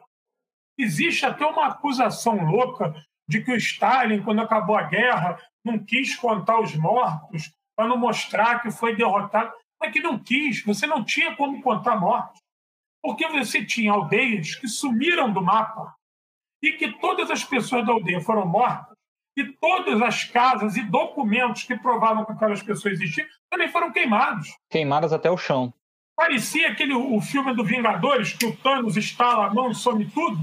Foi isso que a força nazista fez. Ela chegava numa cidade daquela, matava todo mundo, queimava todo mundo, enterrava assim, queimava as casas. Depois ia lá no, no, no cartório, na igreja, queimava todas as documentações das pessoas. Então você tem uma dificuldade muito grande em inventariar quantos morreram. Só que hoje, hoje os estudos na, na Rússia apontam para mais de 44 milhões de mortes. Quando o presidente Putin falou desse número alguns anos atrás, o Ocidente gritou: não, não pode ser. Mas olha só, quem é que sabe o número dos seus mortos? É a Rússia ou é os outros? Porque o que acontece é o seguinte: a União Soviética, até hoje, a Rússia, não conseguiu, João, recuperar o crescimento demográfico da guerra. Você sabia disso? Até hoje, a Rússia tem problemas, não sei se meus colegas sabem disso. Até hoje, a Rússia paga o preço da guerra. Ela não consegue recobrar o crescimento é, é, é, da guerra. E aí tem outra coisa. Tem uma, uma medida polêmica, quando Stalin proíbe o aborto, acaba o aborto, e aí tem essa discussão aí, essa turma identitária aí, sabe, esse cirandeiro da biruta aí, e eles falam, não, Stalin, machista, que não sei o quê. Mas tem que entender que existem questões de Estado. As questões de Estado, enquanto tiver Estado, na sociedade comunista não vai ter questão de Estado. Mas enquanto tem Estado, existe questões. E aí você precisava fazer a população crescer. Como é que você defende um tamanho de um país daquele que já tinha pouca gente, que já tinha um território mal distribuído, e aí depois você vem e perde 40 e tantos milhões de pessoas. E detalhe, você perde 40 e tantos milhões de pessoas na Segunda Guerra. Só que você perdeu quantos milhões na Primeira Guerra? Você perdeu civil. quantos milhões na Guerra Civil? Você perdeu quantos milhões durante o processo revolucionário? Você perdeu quantos milhões na Guerra Sino-Russa em si?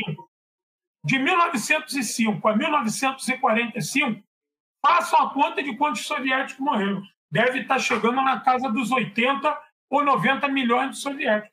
Como é que um país que, num espaço de 40 anos, você não, não cobre nem duas gerações? 40 anos não cobrem duas gerações. Né? E a gente conta a geração em torno de 25 anos. Então, como é que um país que perde para lá de, de, de 60, 70 milhões, 80 milhões de pessoas. Em 40 anos, como é que esse país ainda vai permitir o amor? Ainda mais que é o seguinte, a mulher soviética era uma mulher soberana. Ela já não queria filho por um monte de coisa, porque ela era livre. Ela não ficava com umbigo na beira do fogão, não. A mulher soviética pilotava avião, dava tiro, soltava morteiro, pilotava tanque, e se viesse macho meter bronca, ela dava tiro, porrada e bomba. Entendeu? Então, essa, essa ação de, de proibir o, o, o aborto, que era legal até então, foi uma medida a atender às necessidades do, da União das Repúblicas Socialistas Soviéticas.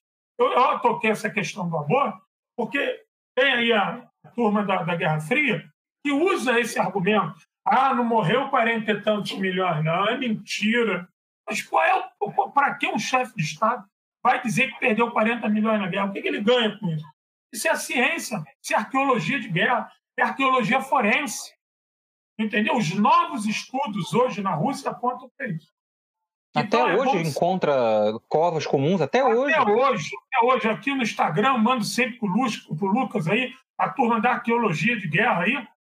E mais, eles acham uma porção de cadáver alemão e fazem questão de dar um, um enterro digno para aquele bando de fascistas que foi lá matar as crianças, estuprar a mulher. Mulheres, ele, quando pega um cadáver alemão, identifica, avisa a embaixada alemã e faz o traslado do corpo. Porque o exército alemão foi um exército de estupradores, de assassinos de criança.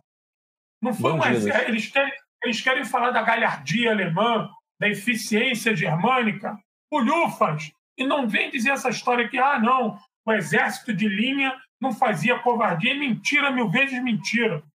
Todos eles foram instigados a pisar na União Soviética e tratar o soviético como ser de segunda categoria ser que tinha que ser esmagado.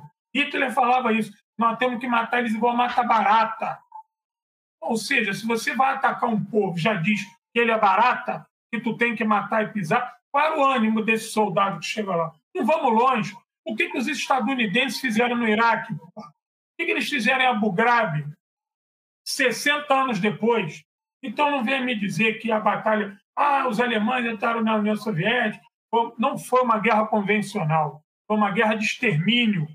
Uma guerra de extermínio. A União Soviética lutou uma guerra muito particular no Oriente, que não tem nada a ver com a luta do Ocidente. Sabe por quê? É só você ver que nos campos de concentração alemães, quando eles capturavam os soldados aliados, eles iam lá para os Stalag, eles ficavam lá confinados como soldado de guerra. O soviético era exterminado, quando não exterminado, ele era escravo. Trabalho forçado lá na Alemanha, entendeu?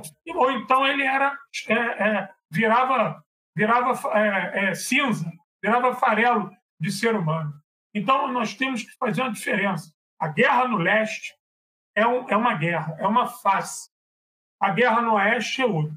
Claro que o contexto da Segunda Guerra Mundial é um só, mas a União Soviética pagou o maior preço da guerra. Ela deu a maior gota de sacrifício para a guerra e outra coisa, a União Soviética foi responsável pelo extermínio e pela derrota de 75% da capacidade militar, não da Alemanha, do eixo, do eixo, porque as tropas que acossaram a União Soviética tinha gente de toda a Europa, toda a Europa, tinha até tropa portuguesa. Não é piada portuguesa, não, tinha até português. Espanhol. Os espanhóis ainda eram piores, que quando a União Soviética invadiu Berlim, ela ainda encontrou quase 3 mil espanhóis que se negaram a voltar para a Espanha e, e, morreram lutando ali em Berlim. Acabou o fanatismo dessa gente. Então, a União Soviética ela liberta um bando de países, ela enfrenta um bando de povos, ela sai vencedora praticamente sozinha. E olha, tem dois detalhes que, que às vezes a gente esquece. Eu faço questão de lembrar. A União Soviética libertou a Noruega e não ocupou a Noruega a história de que a União Soviética foi libertando e foi tomando os países negativos. Ela, ela libertou a Áustria e não a ficou Áustria. na Ela não impôs governo na Noruega, ela não impôs governo na Áustria, ela não impôs governo na, no Irã. Ela não fez como ela não impôs governo em lugar nenhum. Todos esses países que ela libertou, ela só disse o seguinte: vai ter processo eleitoral sem a participação dos fascistas. É só isso. O resto é propaganda Guerra Fria. Mas deixo aqui a dica para a turma que está nos assistindo, o dossiê Hitler. Muito bom. Vinícius, eu vi que você estava querendo falar ali, se você quiser complementar. É, eu, eu fico aqui só fazendo as anotações dos detalhes que o João vai trazendo, né? Porque o João fala pouco, então a gente vai, a gente pega o, a gente pega o trem aqui. É mal do nome. É o nosso Fidel. É, aí a gente fica aqui na, na assessoria, entendeu? É, eu anotei aqui, ó. Primeiro, João, você falou rapidamente do Chico, que te indicou o livro. O pessoal, de repente, não tem a intimidade que a gente tem com o Chico. O Chico é só, né? O padrinho do, do, do Grupo de Estudos 9 de Maio, que é Francisco Carlos Teixeira da Silva, né? É somente esse camarada que é aí um grande é, é, é amigo do João e um amigo nosso também que indica aí uma, uma bibliografia vasta para gente que está aí nessa, nessa luta. Eu anotei aqui também ó, a questão da, da Baia. Vocês esqueceram de falar da Baia, fez o Ziclone B, né? E entre essa galera. Se a Baia é bom. Exatamente, se a Baia é bom. é, eu me lembrei também da questão do, do incentivo à, à formação de famílias na União Soviética, o que era tratado aí, pelo que, como o João falou, né, a turma cirandeira, o incentivo à formação de famílias soviéticas, que era tratado com uma certa estranheza, mas fazia parte dessa estratégia de Estado para tentar recuperar o, o, o estrago da, desse começo de século XX, né? Assim como um dos argumentos que, e aqui eu não vou entrar no mérito da questão se está certo ou se está errado, mas um dos argumentos que o governo russo usa hoje para, é, é, para, aquela lei de proibir propaganda é, LGBT, um dos argumentos usados pelo Putin, inclusive tratado com detalhes naquela série de entrevistas que ele deu para o Oliver Stone, é justamente da questão demográfica na Rússia, do quanto a Rússia ainda sofre com uma com essa defasagem né, de habitantes e o quanto ele usa essa questão para incentivar a formação dessas famílias. Então, esses são os argumentos que, ou seja, esse, esse debate ainda é presente na Rússia hoje. E voltando bem lá atrás, o João falou o seguinte, da facilidade que, o, que os estadunidenses têm de transformar fracassos em grandes vitórias. E aí eu fiquei pensando no seguinte, na nossa qualidade enquanto esquerda brasileira, e aí vou falar aqui só pela esquerda que eu conheço, a esquerda brasileira, de transformar vitórias em fracassos. Como é o caso de muita gente que, que, que a gente conhece, que olha a vitória da União Soviética, olha a vitória da genialidade de determinados generais, de determinados comandantes militares e do Stalin, e do quanto que essa galera consegue transformar a, a grande vitória soviética que foi sobre a, a Alemanha nazista num grande fracasso. Então, assim, eu acho que é na mesma proporção que essa galera tem a capacidade de transformar derrota em vitória, a gente às vezes tem uma capacidade quase que da mesma maneira, da mesma magnitude, de transformar grandes vitórias em grandes derrotas. O quanto que a gente valoriza essa questão da resistência, né? Ah, somos resistência, somos. Pô, meu irmão, cacete, eu não quero ser resistência, pô, eu quero dar porrada também. Eu não, tô, eu não quero só ficar aqui é, é, de, de, de, punho levantado e sendo resistência. Não, a gente tem que valorizar quem deu porrada também, a gente tem que valorizar quem, quem conseguiu dominar é, essa situação de uma forma contundente, não somente como resistência. Só para complementar isso que você está dizendo, João, é, é uma é, é, essa coisa de tem um discurso de uma esquerda Hannah Arendt, né, que é o seguinte, é, os soviéticos, o, o, exército soviético, o exército vermelho, ganhou apesar do Stalin. É, é um dos discursos mais estúpidos ah, que existem. Eu nunca vi, primeiro que eu nunca vi exército se auto-organizar. Ele é organizado a partir de um comando. Primeira coisa. Segunda coisa, eu nunca vi um país resistir a uma invasão daquele tipo sem que houvesse uma liderança que servisse de exemplo e de inspiração. E aí eu quero, inclusive, despersonalizar, porque quem personaliza é o próprio Ocidente, para tentar desqualificar. Né? Ou seja, o, o, as decisões do Stavka, que era o alto comando soviético, não eram do Stalin, eram coletivas. Vários marechais, generais, almirantes participavam daquilo. Stalin muitas vezes era convencido. O Stalin é, foi voto vencido várias vezes. Várias vezes ele era convencido porque. E ele entendia isso porque, na verdade, embora ele tenha sido até um, um comandante militar durante a Revolução Russa, ele não era especialista. Né? Ele tinha ali caras que estavam formados na Academia Frunze, que era a grande academia dos militares soviéticos pós-revolução. Então, primeiro a gente destacar esse, essa, essa, essa falácia que se cria. Não, venceu apesar dele, é claro, estava lá, os caras estavam lutando pelo nada, né? Porque se você não luta pelo seu governo, pelo seu país, você está lutando pelo quê? Né? E aí esquecendo o grito de guerra dos, dos, dos soldados soviéticos que gritavam Zarodin nos Stalin, ou seja, pela pátria e por Stalin, isso, isso narrado pelos, pelos nazistas, ou seja, por quem estava do outro lado, né, como é que eles avançavam, que tudo era né, fazendo referência ao partido. O Partido Comunista Soviético nunca cresceu tanto como na Segunda Guerra Mundial, mas também nunca perdeu tantos homens como perdeu, membros como perdeu nessa época. E eu quero destacar, voltar ao ponto que colocou João Cláudio. Primeiro, é preciso entender, para os nazistas que tinham a teoria racial, os eslavos não eram gente. Os eslavos tinham que ser exterminados. É diferente de um tratamento na França, Holanda, é, Bélgica, ocupadas, onde você, obviamente, oprimia uma população ocupada, mas você tinha qual visão? Quem é o cara que eu tenho que exterminar? É o judeu, é o comunista ou qualquer um que organize a resistência, ciganos e ponto. Você não tinha extermínios de bairros inteiros, de populações. Você não tinha aquela coisa de o cara tá andando na rua e dar um tiro como era nos guetos, né? por exemplo, no, no gueto de Varsóvia, etc., ou Babiar né, na Ucrânia. Então tem que ter isso claro. Os eslavos não eram gente. Se você pegar proporcionalmente e até em números absolutos, quanto, qual foi a população que morreu na França, Holanda, Bélgica, Dinamarca, Áustria, né, os países ocupados no Ocidente, e Iugoslávia, Romênia, Polônia, Tchecoslováquia, você vai ver que o número é, é discrepante, porque havia ali sim, se olhar, não, esses caras aqui não são gente. Então eu não posso, eu tenho que exterminar, vamos limpar. Assim como os próprios soviéticos, que eram várias outras etnias. Então é preciso ter isso bem claro. Ou seja, você, extermina, você teve o holocausto judeu que ninguém nega, quem nega isso são aqueles que apoiam o, o ex-capitão que aí, infelizmente, dirige nosso país. Esses são, estão na turma negacionista, né?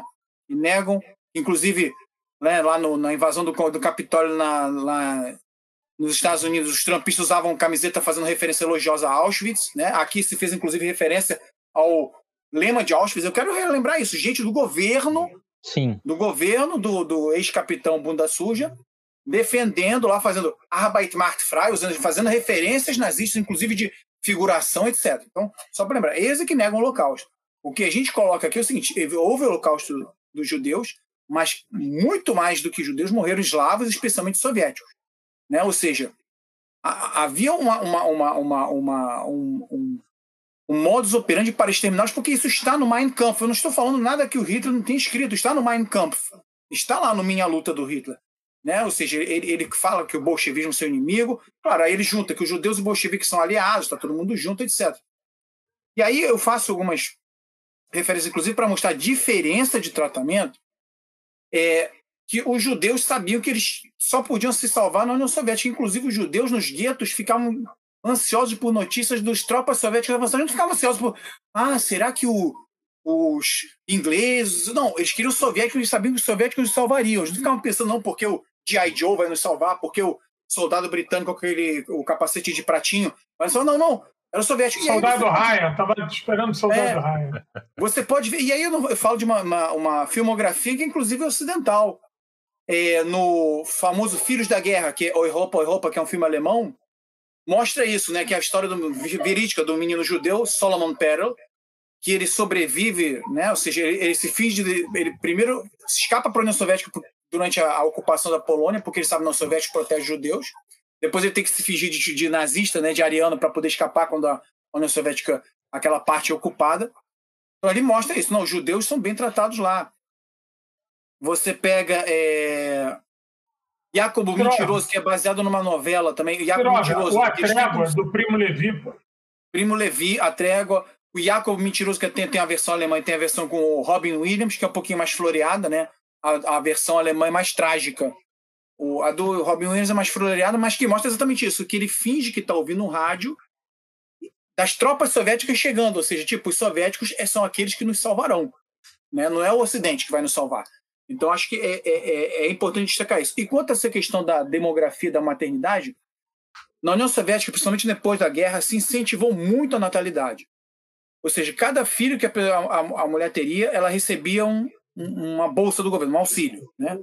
Aqui os nossos ultraliberais ficariam nervosinhos. Né? Ai, meu Deus, tem que dar. Não. E quando a mulher tinha 10 filhos, ela era condecorada com uma, uma medalha chamada Mãe Heroína, que é uma heroína, e não precisava mais trabalhar. O governo sustentaria ela.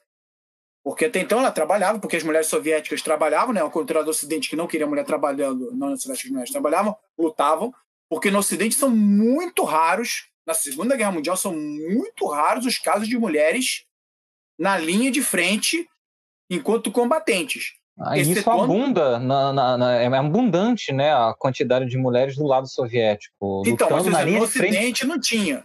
Não. Isso eram casos raros, excetuando a resistência. Aí na resistência você tinha. Mas outra coisa que eu quero reforçar: quem dirigia a resistência nos países ocupados, seja no Ocidente, seja no Oriente da Europa.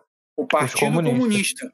O Partido Comunista. E aí vocês podem pegar filmografias sérias que vão mostrar isso. Quem libertou Paris não foram os aliados, Foi a resistência, francesa, cuja principal direção era do Partido Comunista. Quem ajudou a derrubar Mussolini na Itália? Os partidiani, cuja principal direção era o Partido Comunista. Quem ajudou a derrubar o, o governo proto-fascista na Grécia? A direção, a guerrilha dirigida pelo Partido Comunista. Você podia ver em todos os lugares os partidos comunistas na vanguarda Albânia. Yugoslávia. por isso, e por isso que no leste europeu, principalmente, claro, tem o acordo de, de alta, que estabelece zonas de influência. Obviamente, os soviéticos não eram bobos, não queriam um novo cordão sanitário. Então, eles falam o seguinte: ó, vai ter eleição nesses lugares, mas tem que limar primeiro os nazistas, mas vamos fazer eleições, só que a gente, né, ou seja, vamos fazer eleição lá e tal, tal, tal. E sabiam que em determinados lugares, no leste europeu principalmente, a população era muito grata e o partido, os partidos comunistas ganharam as eleições, excetuando, eu acho que a Hungria, salvo engano. Acho que na Hungria, no primeiro momento, o Partido Comunista não consegue ter a maioria. Nos outros, eles tinham maioria, no voto. No voto. E compunham Mas governos. Foi governo, foi governo de coalizão, Quiroga, não foi? Foi. Não, em todos foi. eles eram governo de coalizão, mas eu acho que eleitoralmente, digo... acho que a Hungria, a Hungria, eu acho que eles tiveram, no primeiro momento, eles não tiveram uma grande, um grande resultado eleitoral. Todos esses governos, na Polônia era governo de coalizão, na Tchecoslováquia era governo de coalizão, inclusive na Tchecoslováquia, pós 48, quando ela se declara socialista efetivamente, até, até 1990, 90, quando caiu o regime socialista, existiam vários partidos, não existia só Partido Comunista, que eram partidos egressos daquela época que faziam parte da chamada Frente Nacional. Entendeu? Então, é, o Ocidente é, oculta isso, oculta esses fatos. E na França e na Itália, no primeiro momento, os partidos comunistas, inclusive, compuseram governos é, de coalizão. Só que aí o Ocidente, né, já na, na, no, no, da, no, início da Guerra Fria, o que, que ele fez? Afastou os caras por quê? Porque se permitisse eleição, meu camarada, acabava. As pessoas iam votar em quem? Então eles afastaram os caras. Na Grécia, eles, eles exterminaram os comunistas na Grécia e incentivaram tentativas de golpe nesses países do leste europeu, que aí levou ao rompimento das coalizões. Mas com isso eu quero mostrar o seguinte: esses, esses lugares, os comunistas chegaram ao poder legitimados pela sua própria luta em defesa da pátria que, o, que a, os democratas burgueses não fizeram. Ou eles fugiram se esconderam, foram para a Inglaterra, né, se, né, o governo no exílio, o governo no exílio, que é muito mole, ou até aderiram a alguma forma de luta dentro, mas muito, muito, muito, digamos assim, inferior ao que faziam os, os comunistas, ou colaboraram. Colaboraram. Colaboraram. Então acho que é, é preciso destacar isso. Claro, eu acho que a gente foi uma ilusão. Para quem está nos assistindo, João, se você me permite, eu vou, vou indicar um filme que fala bem isso que o Quiroga falou que é o do Bertolucci, 1900. Entendeu? ele, ele mostra bem a situação da Itália, a, a, a, tal da democracia cristiana, como é que os comunistas foram é, é, é, bandados ali, passados para trás, com apoio das tropas americanas. Juliano, Itália... você viu esse filme? Já. Com Christopher Lambert, que é sobre o mafioso já. verdadeiro, é um, é um fato histórico. Juliano, que aí os democratas cristãos, com apoio dos Estados Unidos, pedem apoio a ele para ele massacrar os comunistas italianos perto das eleições. Quando o Luci Luciano foi preso, que era o mafioso de ponta nos Estados Unidos, quando começa a guerra, ele faz um acordo. O governo Essa americano é ótima. manda Luci Luciano para a Itália para fazer a interlocução com as máfias, que não era a máfia, era as máfias.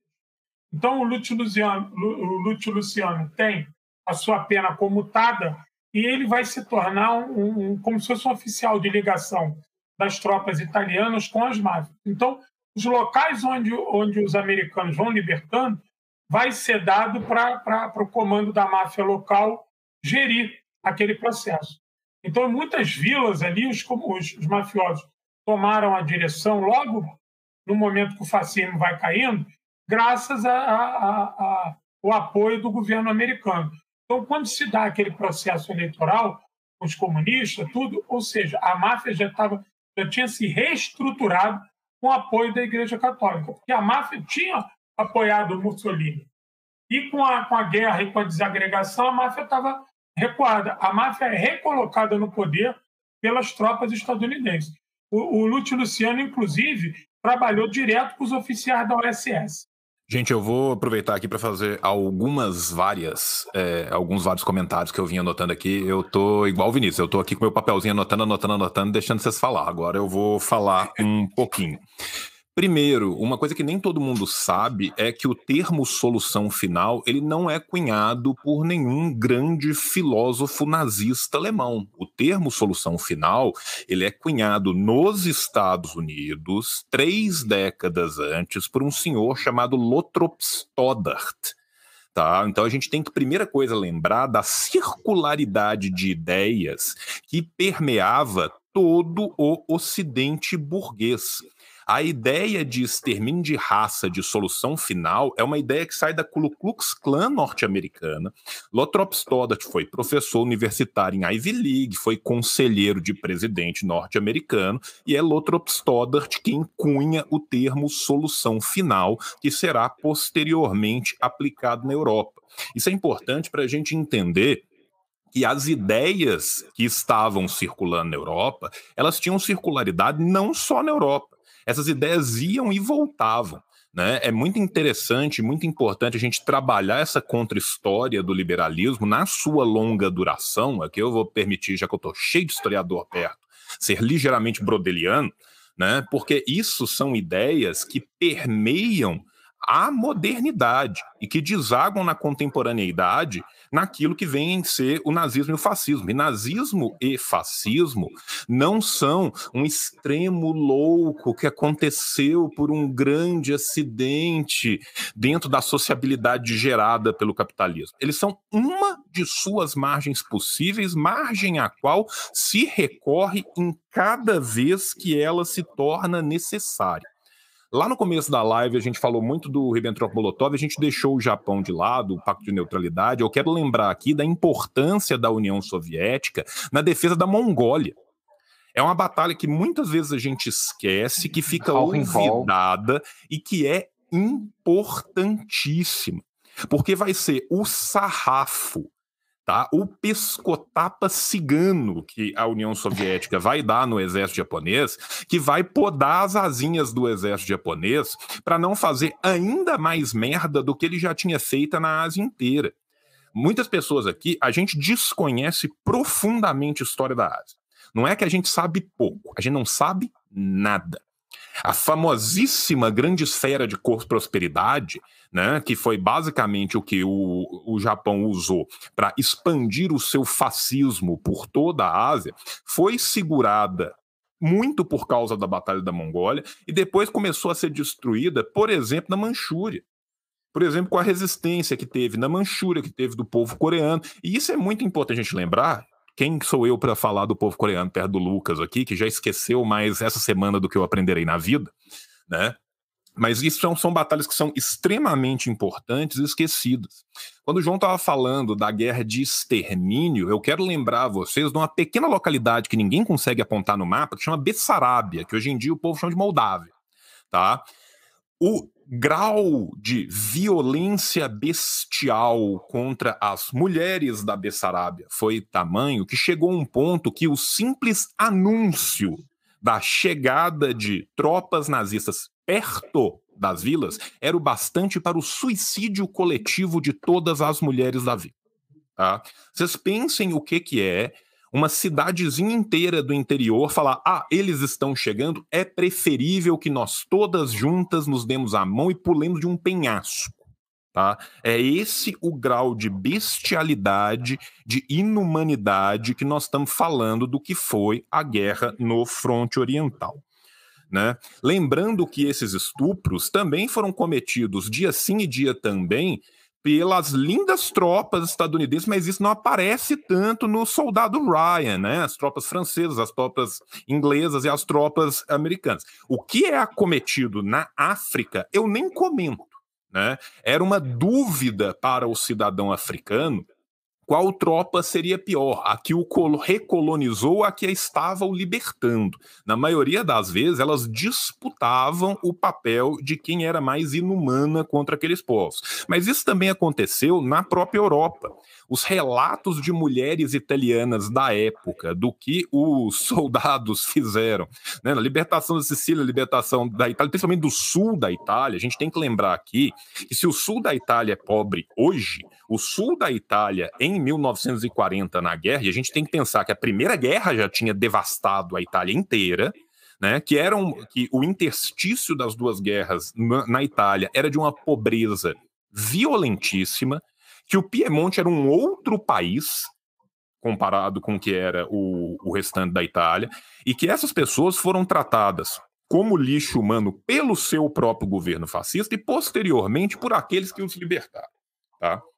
Outra coisa que a gente tem que lembrar, que o Quiroga falou lá no começo, né, sobre os maravilhosos paraquedistas norte-americanos, a gente fala do exército, desculpa, o exército americano criou em torno de si uma mística, como se ele fosse um exército extremamente eficiente, bem treinado e muito bom naquilo que ele faz. O exército americano ele é um exército rico.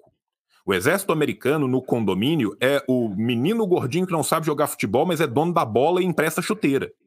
Tá?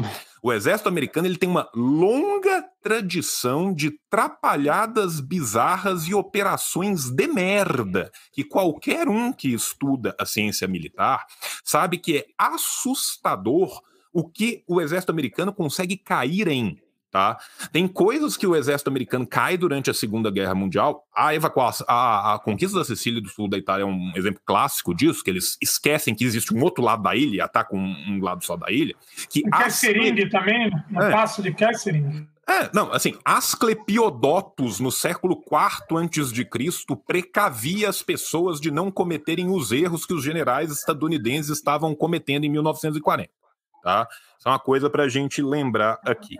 Vou ir além. É a questão de Stalin. Muitas pessoas falam. Primeiro, né, tem vários mitos, né? O Stalin, no começo da guerra, resolveu passar 32 dias de férias né? Aí ele foi para Euro Disney em Paris, fica andando de trenzinho, abraçado com o um bonequinho do Mickey ou do Pateta, né? Eu recomendo muito que as pessoas leiam não só as memórias do Zhukov, porque o Zhukov tem toda a questão da autoridade, mas o Zhukov politicamente é muito bom para ler, porque ele vai escrever as memórias dele no final da década de 60, vão ser publicadas e depois traduzidas para todo o Ocidente no começo da década de 70.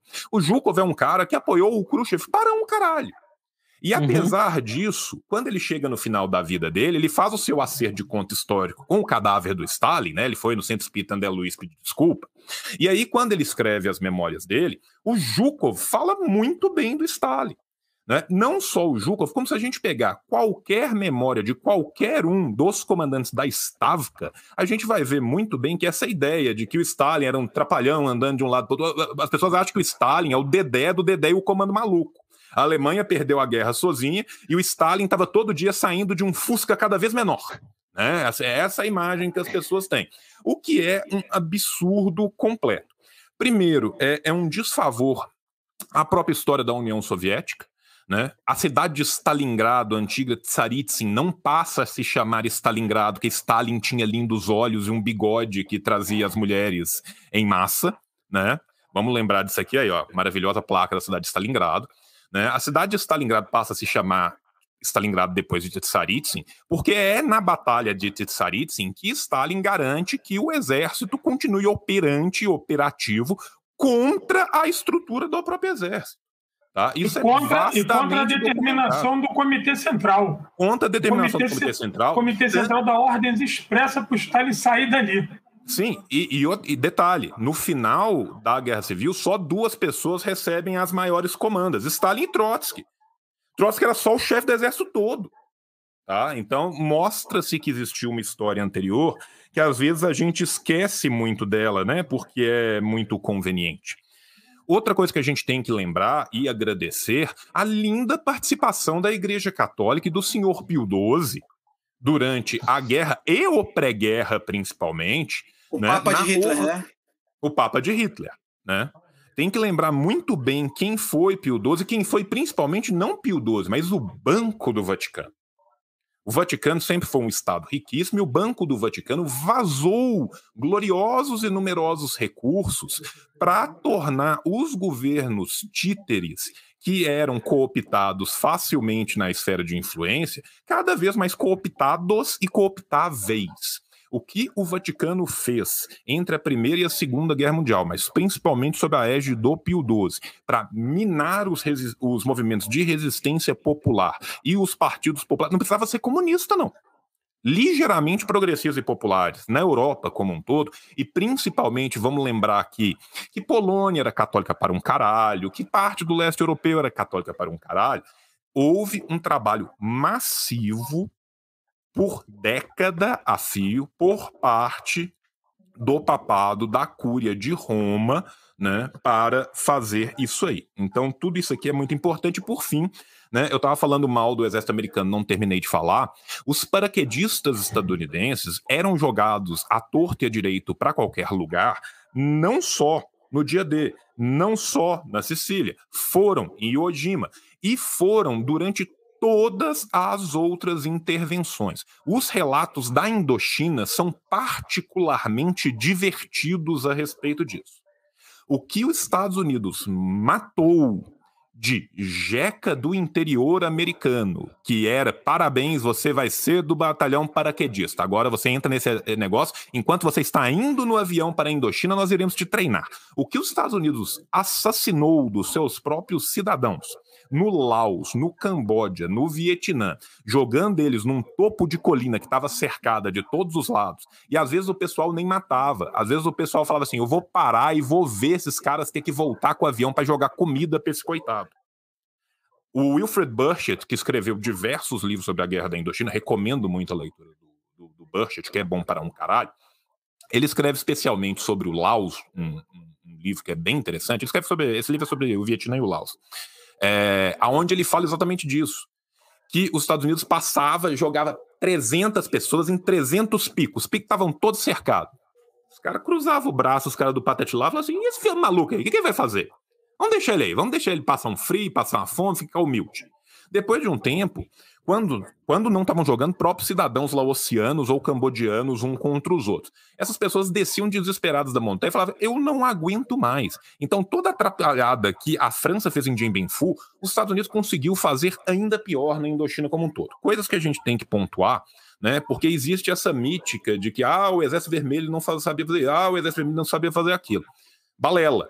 Inclusive, as operações que o Exército Vermelho consegue fazer sob o nariz dos nazistas.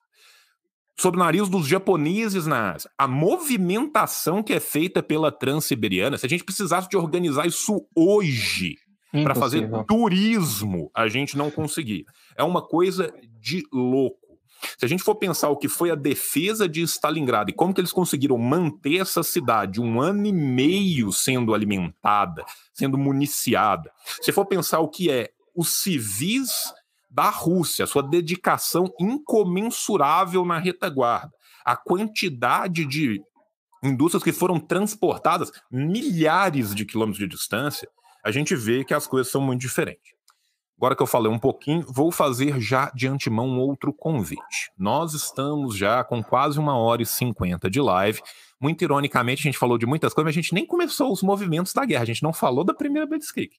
Então, já está aqui de antemão aberto o convite. Adoraria continuar esta live numa segunda parte, porque é óbvio que, mesmo com a segunda parte, nós jamais vamos conseguir esgotar isso aqui.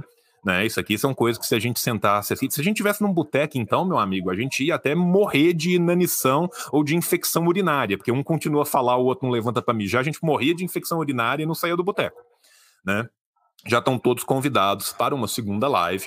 E aí eu vou passar esta primeira live mais para as nossas considerações finais, que a gente está chegando aqui com uma hora e cinquenta, porque senão também a gente perde as pessoas ao longo do tempo. Então vou passar aí para cada um para a gente fazer as considerações finais dessa primeira live, prometendo que no segunda live nós vamos falar dos movimentos da guerra mais cronologicamente, explicar né, o que, que foi esse primeiro período, até onde que avançou, onde que não avançou, né? O Estreito de Karela é um momento muito importante para a gente falar de como a resistência na região da Finlândia, em Leningrado, conseguiu né, fazer uma resistência que muitas vezes no Cáucaso não se conseguiu fazer com a mesma eficiência tão rapidamente. Né? Quem eram essas tropas? Quais foram os movimentos de mudança? Os ataques em pinça, a, a genialidade dos generais da União Soviética, como que ninguém. Gente, nós estamos falando da, do, do exército alemão que tinha a aura de invencibilidade eles não apenas tinham a ideologia que levavam eles a crer que eles eram né, o povo escolhido, o povo único e o resto não era humano, mas eles tinham uma aura de invencibilidade. né, até eles baterem no Canal da Mancha, o que para eles de tratorar a Inglaterra como um todo foi uma massa de água gigantesca, né, eles passearam pela Europa de um lado para outro, e isso vai ser revertido com a luta do povo soviético, que aprenderá muito rapidamente a como é, re, re, é, mudar esse panorama e libertar toda a Europa. Então, vou passando aqui já mais para as nossas considerações finais. Né? Vou passar a palavra para vocês, vocês se organizem e decidam quem vai ir primeiro.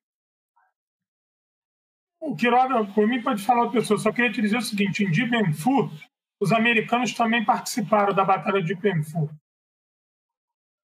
Foram derrotados também. Só queria rapidamente aqui, só, fazer, só novamente aqui com as minhas anotações, em cima do que o, o João falou, é, o antissemitismo na Europa é, não é da idade do nazismo, né? não é da idade do fascismo, o antissemitismo na Europa é muito mais antigo do que isso, né? Isso aí qualquer pessoa que, como o João bem lembrou, entende de longa duração, sabe disso. E também sobre a questão da Ásia, o quanto que a Batalha de Xangai é considerada a segunda maior batalha da guerra, né, perde somente para Stalingrado, e o quanto que simplesmente se ignora totalmente a Batalha de Xangai, e os queridos japoneses que faziam experiências. É, é... é o holocausto do povo chinês e do povo chinês. coreano completamente Exatamente. esquecido, né? Exatamente. Quanto que é o nosso desconhecimento aí em relação a, a isso. Mas não é deixa... ainda não, foi só um comentário. Antes de terminar, terminando, deixa eu só dar um esclarecimento sobre o livro Aço Vermelho. Eu vi que você fez uma, uma campanha ótima aí com a editora Multifoco, mas deixa eu te dizer. O Aço Vermelho não recebeu a atenção devida da Multifor. Pelo Aço Vermelho, eu fui indicado a receber a medalha da vitória no Kremlin. Eu teria essa, essa esse momento de júbilo que seria maior da minha vida. Mas quando o, o, o, outro cônsul, o senhor Andrei Budaev, me localizou para me indicar, já havia passado o tempo de enviar documentações, e quando fez 70 anos da guerra, o objetivo era homenagear uma série de pessoas no mundo que defendia a memória da, da União Soviética e da guerra. E se descobriu que tinha um brasileiro que fez o livro. Aí eu recebi essa medalha aqui da diplomacia da diplomacia da Federação Russa em homenagem ao meu trabalho. E eu fiquei muito feliz e conversei com a Multifoco que era para gente lançar o livro mais vezes, fazia, ele, ele precisa de algumas revisões, ele precisa de, de, de, um, de uma segunda edição, e a Multifoco não, não se interessou por isso, ela não entendeu qual era a proposta do livro. Eu entendo, mas não compreendo que eles operam na ótica de mercado, não são companheiros, não têm obrigação nenhuma comigo, então eu fiquei em uma tiragem só para Multifoco. Eu não quis fazer uma segunda tiragem, porque o livro ele alcançou um sucesso tão grande que eu achei que ele precisa ser melhorado, ele precisa ser corrigido, algumas falhas ali, a diagramação da multifoco não foi legal, entendeu? Então eu, eu, eu travei esse processo. E, e, e, mais, eu nunca recebi nenhum dinheiro pelo livro. Nós lançamos pelo dois contrário. livros. Pelo contrário, entendeu? Eu nunca ganhei um centavo. Eu não sei nem. Os livros foram vendidos, eu fui lançar livro pela Multifoco em alguns lugares e nunca, nunca ninguém prestou conta de nada para mim. Entendeu? Só que eu, eu não lancei o livro para ganhar dinheiro. Nenhum desses livros nossos a gente ganha nada com isso. Entendeu? Nós estamos no quinto livro e não ganhamos nada. Eu lancei um livro agora também, Encruzilhada na América Latina, sobre o Lofer. Porra, é um livro que é um dos livros mais badalados no momento aí. Não ganhei nada com isso. Nem quero ganhar. Entendeu? E a minha intenção é, é, é realmente ideológica com o livro. Eu não, vou, eu não sou livreiro para ganhar dinheiro com o livro, muito pelo contrário. Qualquer editora que quiser pegar o nosso livro e, e vender e fazer, a única coisa que eu peço é o seguinte: abre a guarda para a gente lançar mais coisas. Porque eu tenho aqui agora, agora, se você falar assim, tu tem quantos livros prontos agora? Eu tenho dois livros prontos aqui agora, eu te mando aí que se tu fosse uma editora, tu já edita agora. Ô, João, Mas, é, calma aí, hum. vou te interromper para falar uma coisa aqui, ó, ao vivo para poder ser cobrado depois.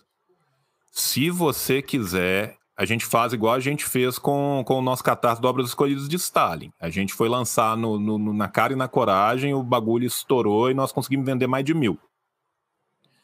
Você está convidado, nós vamos sentar no WhatsApp, termina de revisar o que você tiver que revisar, faz os processos, nós vamos lançar. Eu estou aqui para te ajudar com isso, aqui, assim, já, publicamente já que, aqui. Já, nós, estamos, nós estamos, é, é compromisso.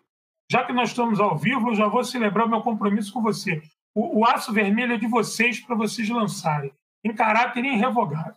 Entendeu? A única coisa que a gente tem que fazer ali é corrigir uns pequenos erros. A gente precisa de fazer uma revisão ali na, na, na, na, na língua portuguesa. Em algumas palavras ali a gente tem que substituir, porque o aço vermelho ela é a minha monografia de licenciatura do curso de História. Então, eu escrevi essa licenciatura, essa monografia porrada mesmo, eu queria peitar aquela pelegada lá do Departamento de História da UERJ. Entendeu? Na verdade, só vou fazer aqui. A, a 99% daquele departamento é pelego, mas tem umas pessoas ali que merecem a nossa consideração, que é o professor Luiz Edmundo Tavares, que é a reserva moral do Departamento de História da Universidade do Estado do Rio de Janeiro. E o professor Celso Thompson, e a professora Helena Araújo e professora Maria Tereza Turibe. O resto pode jogar tudo no lixo que não presta para porra nenhuma. Estão lá comendo e bebendo, aos custos do erário público. Então, o Aço Vermelho ele foi uma resposta. Por quê? Porque quando eu fui fazer o, o processo seletivo para fazer o mestrado na UERJ, um sionista canalha, que o Quiroga conhece, um canalha, sionista canalha, pegou minha, a minha, a minha, a minha, meu projeto para dissertação falou assim: mas como é que esse cara quer escrever de russo se ele não fala russo? Só que ele é tão canalha que ele vive falando de Israel e de Pentateuco e ele não fala aramaico, porra. Entendeu? Ele não fala nenhuma língua autóctone da região. E ele é, ele é, ele é aquele judeu novo, entendeu? Tanto que ele tem nome até de árvore, é judeu novo. Então, o que acontece? Então, meu, a, minha, a, minha, a minha produção científica ela sempre foi porrada. Ela sempre foi para afrontar o academicismo burguês. Tanto é a minha tese. Os companheiros que participaram aqui da defesa da minha tese, isso é outro livro. Eu reescrevi a história do Brasil com relação à participação do Brasil na guerra e reescrevi com documentos. Esfreguei na cara dele uma porrada de documento inédito. Documento que ele não sabe nem que tem, ele não sabe nem onde está. Ele, eles comem tutu e arrotam peru. A academia brasileira é uma academia falida, fedorenta, cuspiana, entendeu? Eles, eles, eles continuam naquela ótica do, do, do Otaviano, eles não sabem o que é nacionalismo, eles não sabem o que é imperialismo. Eu, eu vou exigir que eles saibam o que é a União Soviética, é demais. Então, eu preciso corrigir no aço vermelho algumas coisas ali. Eu, eu usei muita nota de, de pé de página, porque ele não era um livro, ele era uma monografia. E eu peguei ele nu e cru e taquei ele no livro. Só que ele virou um sucesso. Eu recebo e-mail até hoje, gente, pô, onde que eu acho o aço vermelho? As pessoas procuram né? a gente na página perguntando pelo aço vermelho. O que, que eu falo? Meu irmão, tira a Xerox aí que eu autorizo. Eu mando até um autógrafo na Xerox aí para vocês aí. Então, é, eu fico feliz do seu convite para lançar ele. João, eu vou te dizer, lanço o aço vermelho, eu não quero nenhum centavo. É, o que der de lucro para vocês, vocês façam outra obra, e outra obra, e outra obra. Eu quero que o aço vermelho faça uma corrente, entendeu? O, se der algum lucro, eu também não sei se vai dar, mas se der algum lucro, vocês pegam esse dinheiro do lucro e lançam uma outra obra. E lança outra obra. Porque uma obra vai financiando a outra. Entendeu? Era esse meu desejo. Só que aqui nós temos uma dificuldade muito grande de achar uma editora e de querer uma editora que fale do nosso assunto. Muito então difícil. nós já recorremos a Deus e o mundo, já pedi ajuda ao governo russo, já pedi ajuda a todo mundo, já mandei mensagem para o espaço para ver e, se alguma. E a, questão do, e a questão do próprio financiamento, né? Para a gente conseguir fazer rodar, porque as editoras cobram caro para caramba, né? Claro, todos os nossos livros, tudo a gente financiou, cara. Tudo a gente financiou. Nenhum livro desse aí, a editora falou assim: não, eu comprei a ideia de vocês e vou lançar. Mentira. A minha tese, a minha, a minha dissertação de mestrado, eu conto como foi, como foi, como é que o Brasil viu a, viu a vitória soviética. Eu conto com documentos da Polícia Política Brasileira, do Itamaraty, do DOPS, do DESP, como é que foi feito todo um aparato para evitar que chegasse aos jornais e ao povo as vitórias soviéticas. Cara, esse livro é do cacete. Está aqui, ninguém se interessa. Essa é história do Brasil, pura. Nós vivemos num país que não dá valor a isso.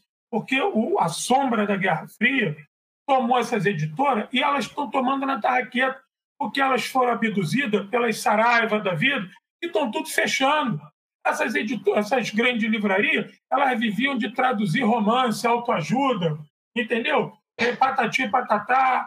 E, e aí o que acontece? Agora, o mercado editorial brasileiro acabou, porque as grandes livrarias estão fechando e abduziram as editoras. E outra coisa, você vai nas editoras das universidades, é uma jabazada do caralho. Eu, eu fui, para você ter ideia, para finalizar, que a gente precisa acabar isso aqui. Quando eu fui, na, na, eu fiz o meu mestrado na UFRJ. Tenho muito orgulho de ter estudado na Universidade do Brasil, na Universidade do professor da CEB. Então, e na Universidade do meu querido professor Francisco Carlos Teixeira, é um dos maiores intelectuais vivos, o maior professor de história contemporânea no Brasil, é uma das maiores autoridades da Segunda Guerra Mundial. Aí eu fui lá negociar, falei, pô, mas a minha dissertação aqui, é possível sair aqui pela editora aqui? Ah, não, não dá. Aí depois descobri com a menina que estudava comigo, não sei o nome dela, mas se ela souber que eu falei isso, não é nada contra você não, querida. Você é maravilhosa. Ah, vou mandar o coração para ela. Só que a tese dela, a dissertação dela era sobre as princesas da Disney. Entendeu? Só que Ai, tinha estava na frente da minha, entendeu? As princesas da Disney. Inclusive, eu nunca tive bolsa na universidade pública. Eu, eu fiz licenciatura, mestrado e doutorado. Eu ganhei porra nenhuma da universidade pública, nem quero, mas já até dei do meu bolso. E aí eu descobri que a princesa da Disney tinha tudo, tinha tudo. Então é assim que funciona a academia no Brasil. Então, se não for companheiros como você ou como outros aí, a gente tentar furar esse bloqueio, a gente vai ficar na rebarra. Vai sair e não vai sair só um, não. Nós vamos fazer sair todos, tá? Isso aqui tem meu compromisso. E nós vamos fazer sair e eu tenho certeza que quem está nos vendo vai dar todo o apoio aqui para a obra, tá? Porque, assim, cara, isso é um assunto candente no Brasil e a falta de trabalho mostra. Nós estamos todos, cada um na sua frente, cada um com a sua especialidade fazendo. Eu traduzi as atas estenográficas junto com o camarada, com o camarada Oli Borges, tá, do Congresso de Baku, de 1920. Não tem tradução em português. Nós vamos lançar esse ano, 101 anos depois. Vai ser o Nossa. primeiro livro na história da língua portuguesa sobre o Congresso de Baku. Não tem. Não, você tem. conhece o nosso livro do Stalin sobre a Grande Sim. Guerra Patriótica? Sim, Esse livro quem traduziu aqui. foi o Quiroga. O Quiroga, a mãe dele, a irmã dele, porque eles dominam a língua russa.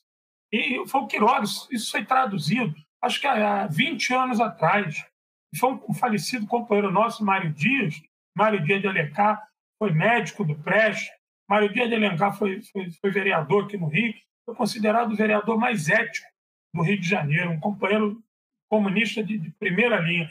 Foi ele que falou, Quiroga, falou com a família, vamos traduzir isso aí. Nós temos, Quiroga tem essa tradução guardada há anos. A gente lançou aí o livro, ou seja, coisas inéditas que a gente, com muita dificuldade, vem tentando trazer. E falta isso, João, essa conectividade entre a gente, para a gente tentar ir se, se, se, ajudando aí e botar isso na rua e furar esse bloqueio da Guerra Fria, que ainda é muito presente no Brasil. Não, nós vamos roubar os aparatos ideológicos a nosso favor e vamos lançar isso aí tudo. Tá? Então, assim, você que está nos vendo agora em casa, ao vivo, você que está nos vendo depois com isso gravado, saiba que sairá, que sairá em breve. Então, assim, já prepare o seu suado e rico dinheirinho para ajudar nessa publicação, porque nós vamos fazer isso. E eu tenho uns contatos bons de editora, nós vamos conseguir num preço bacana, vamos sair, vamos fazer, fazer uma capa bonita, revisar, diagramar, fazer o bagulho bonito. Não é só fazer, não. É fazer e fazer bonito. Fazer em Pollen Soft 80. Papel grossinho. É você entendeu? Que, é gostoso de ler, letra bonita, bem diagramado, vai sair. Então, Ô, João, olha, eu vou te dizer, a, a, edição especial do Aço Vermelho, eu tinha chegado a negociar que o Aço Vermelho, o livro seria no formato de uma granada. Isso ia ser inédito. Isso tem muito com, com livrinho de criança, né? Uhum. Eu estava vendo, a gente, eu peguei aqui a ideia do livro ser do formato de uma granada soviética, entendeu? Só que depois eu vi que ia encarecer muito, lá o pessoal da editora falou, não, vai encarecer. Porque seria o livro como aquela granada N3 russa, uhum. só que só teria o cabo, entendeu? Aí ficou se pensando como se faria o cabo. Falei, pô, vai ser o primeiro livro granada da história, né, cara? Você jogar em cima do, do, de um liberal Isso, que aparece isso, isso aí já é meta pro Catarse, gente. Se o É Catarse nem- chegar é na que meta nem- alta, a gente faz que nem- um, um É que nem a vodka Kalashnikov. O cara botou lá no meu Instagram, pô, mas eu não bebo. Porra, faz um coquetel molotov e joga em alguém com a vodka Kalashnikov. O que não falta é gente para jogar a vodka. É, exatamente. Pô, parei, só me despeço. e isso a foi a pequena despedida do João, só para vocês. É a despedida pré-despedida, porque essa É a não é despedida a despedida de verdade. Essa é a pré-despedida. É, a, João, despedida, é, a despedida de verdade vai acontecer mais ou menos às 4 horas e 50 de live. exato. O, o João, o João, no caso do Carvalho, lá no- nas nossas lives do Grupo X9 de Maio, que é uma live mensal, já- já fazendo de novo a propaganda, é disso aqui para melhor que a gente passa lá, entendeu? Eu falo assim, João, eu preciso encerrar a live. O João, não, olha só, só mais um detalhe. Daqui a pouco eu tô vendo, eu tô com uma hora de live depois e tá Quiroga, João ou Éden finalizando o assunto uma hora depois. Olha, Isso que não teve participação especial, né? E, Exato. E o Quiroga tá quietinho hoje. Pra- pra- assim, só para vocês terem uma ideia da lama, João, que a gente que a gente está no mercado editorial, a última proposta que a gente recebeu para publicar um desses livros em conjunto nosso, né, sobre a guerra no, no Brasil, do, do 9 de maio, é, a editora fez a proposta maravilhosa de vender o nosso livro a 70 reais. Eu queria saber em que, em que país da Escandinávia o pessoal dessa editora vive, que alguém aqui no Brasil tem 70 reais para dar num, num livro, né? E a gente ia ficar, obviamente, sem receber nenhum centavo. Pelo menos se a gente fica sem receber nenhum centavo, que seja por um preço acessível como É, isso ia direto para eles. e- Esse e era o aqui, gente, problema. vamos, vamos aproveitar, nós somos tudo comunistas, todo mundo que está nos vendo é comunista. Deixa eu ser muito prático aqui com vocês, tá? Vou pegar o livro aqui só para dar um exemplo. Esse aqui é um 16 por 23, ele tem mais ou menos meio centímetro de lombada. Edição você conta em múltiplo de 32, ele está em 139, ele podia ter 20 páginas a mais de graça, porque saiu o mesmo preço na gráfica, tá? E isso aqui é offset 75, esse papel. De bater o olho e passar o dedo, eu te falo a gramatura do papel qual é o papel que é, tá? Isso aqui, meu amigo, se você fizer uma tiragem de 500 cópias, vai sair por menos de 10 reais cada livro, tá? Para editora. Se você fizer uma tiragem de mil cópias, ele vai sair entre 5,50 e 6,50 reais, porque subiu muito o preço do papel agora. Isso era mais barato. Tá? Então a editora, na verdade, vamos falar que ela paga mais mil por diagramador, mais mil por capista. Tá? Então, numa tiragem de mil cópias, mil cópias é difícil de vender. Vamos colocar uma tiragem de, sim, de 500 cópias. Numa tiragem de 500 cópias, o gasto que ela vai ter vai estar aí na faixa de 7 a 10 mil reais. Vamos falar que ela vende o livro por 50 reais. Né? A tiragem é de 500, vendeu 200, o resto é lucro. Esses outros 300 livros, o autor recebe o quê? Né? Então é isso que eu tô falando, é nesse sentido que a gente tem que quebrar a bolha. Como é que a gente faz? A gente junta aqui num Catarse, e eu tô falando tudo ao vivo para o pessoal que for comprar depois saber como é que funciona. Juntou no Catarse, coloca as metas no papel, tira os orçamentos todo, coloca a meta no papel. Quanto que a capista cobra? X. Quanto o diagramador cobra? Y. Quanto que a gente vai gastar de envio? Ah, vai gastar de envio mais ou menos 10 a 15 reais por, por impresso módico no correio, dependendo do lugar baixa na, na, faixa de uns 12, 13, mais os papel, mais o trabalho que vai ter do negócio. Colocou isso tudo no final, isso é 100% do, do nosso gasto. Essa é a meta do Catarse. Essa é a meta do Catarse. E a gente às vezes ainda erra, e erra para baixo. Eu no Catarse agora do, do, do estado, a gente, errou, a gente errou a meta para baixo só três vezes. Nós gastamos três vezes mais do que a meta. E aparece lá no final 600%, o povo acha que a gente está ganhando todo, todo o negócio. Nós gastamos três vezes mais do que está escrito ali. Então, assim, isso acontece. Só que qual que é a ideia de fazer? A ideia de fazer não é para ganhar dinheiro, é fazer para a edição se pagar. Se a edição se pagou e vendeu 300, tem mais 200 para a gente espalhar. Para toda hora que o cara estiver andando na rua, você fala assim: boa noite, meu querido. Já ouviu falar da palavra do comunismo? Uhum. Essa é a nossa função, esse é o nosso trabalho aqui. Né? Nós estamos aqui na live falando, gente, a gente está mantendo 200 e tantas, 300 pessoas, 10 horas da noite, no meio de uma semana. Quando a gente terminar aqui, que eu subir esse trem para o YouTube, nós vamos descobrir que mil e tantas já viram quase dois mil. No final da semana é 5 mil, 6 mil. Isso as pessoas vão replicando e vai passando. né?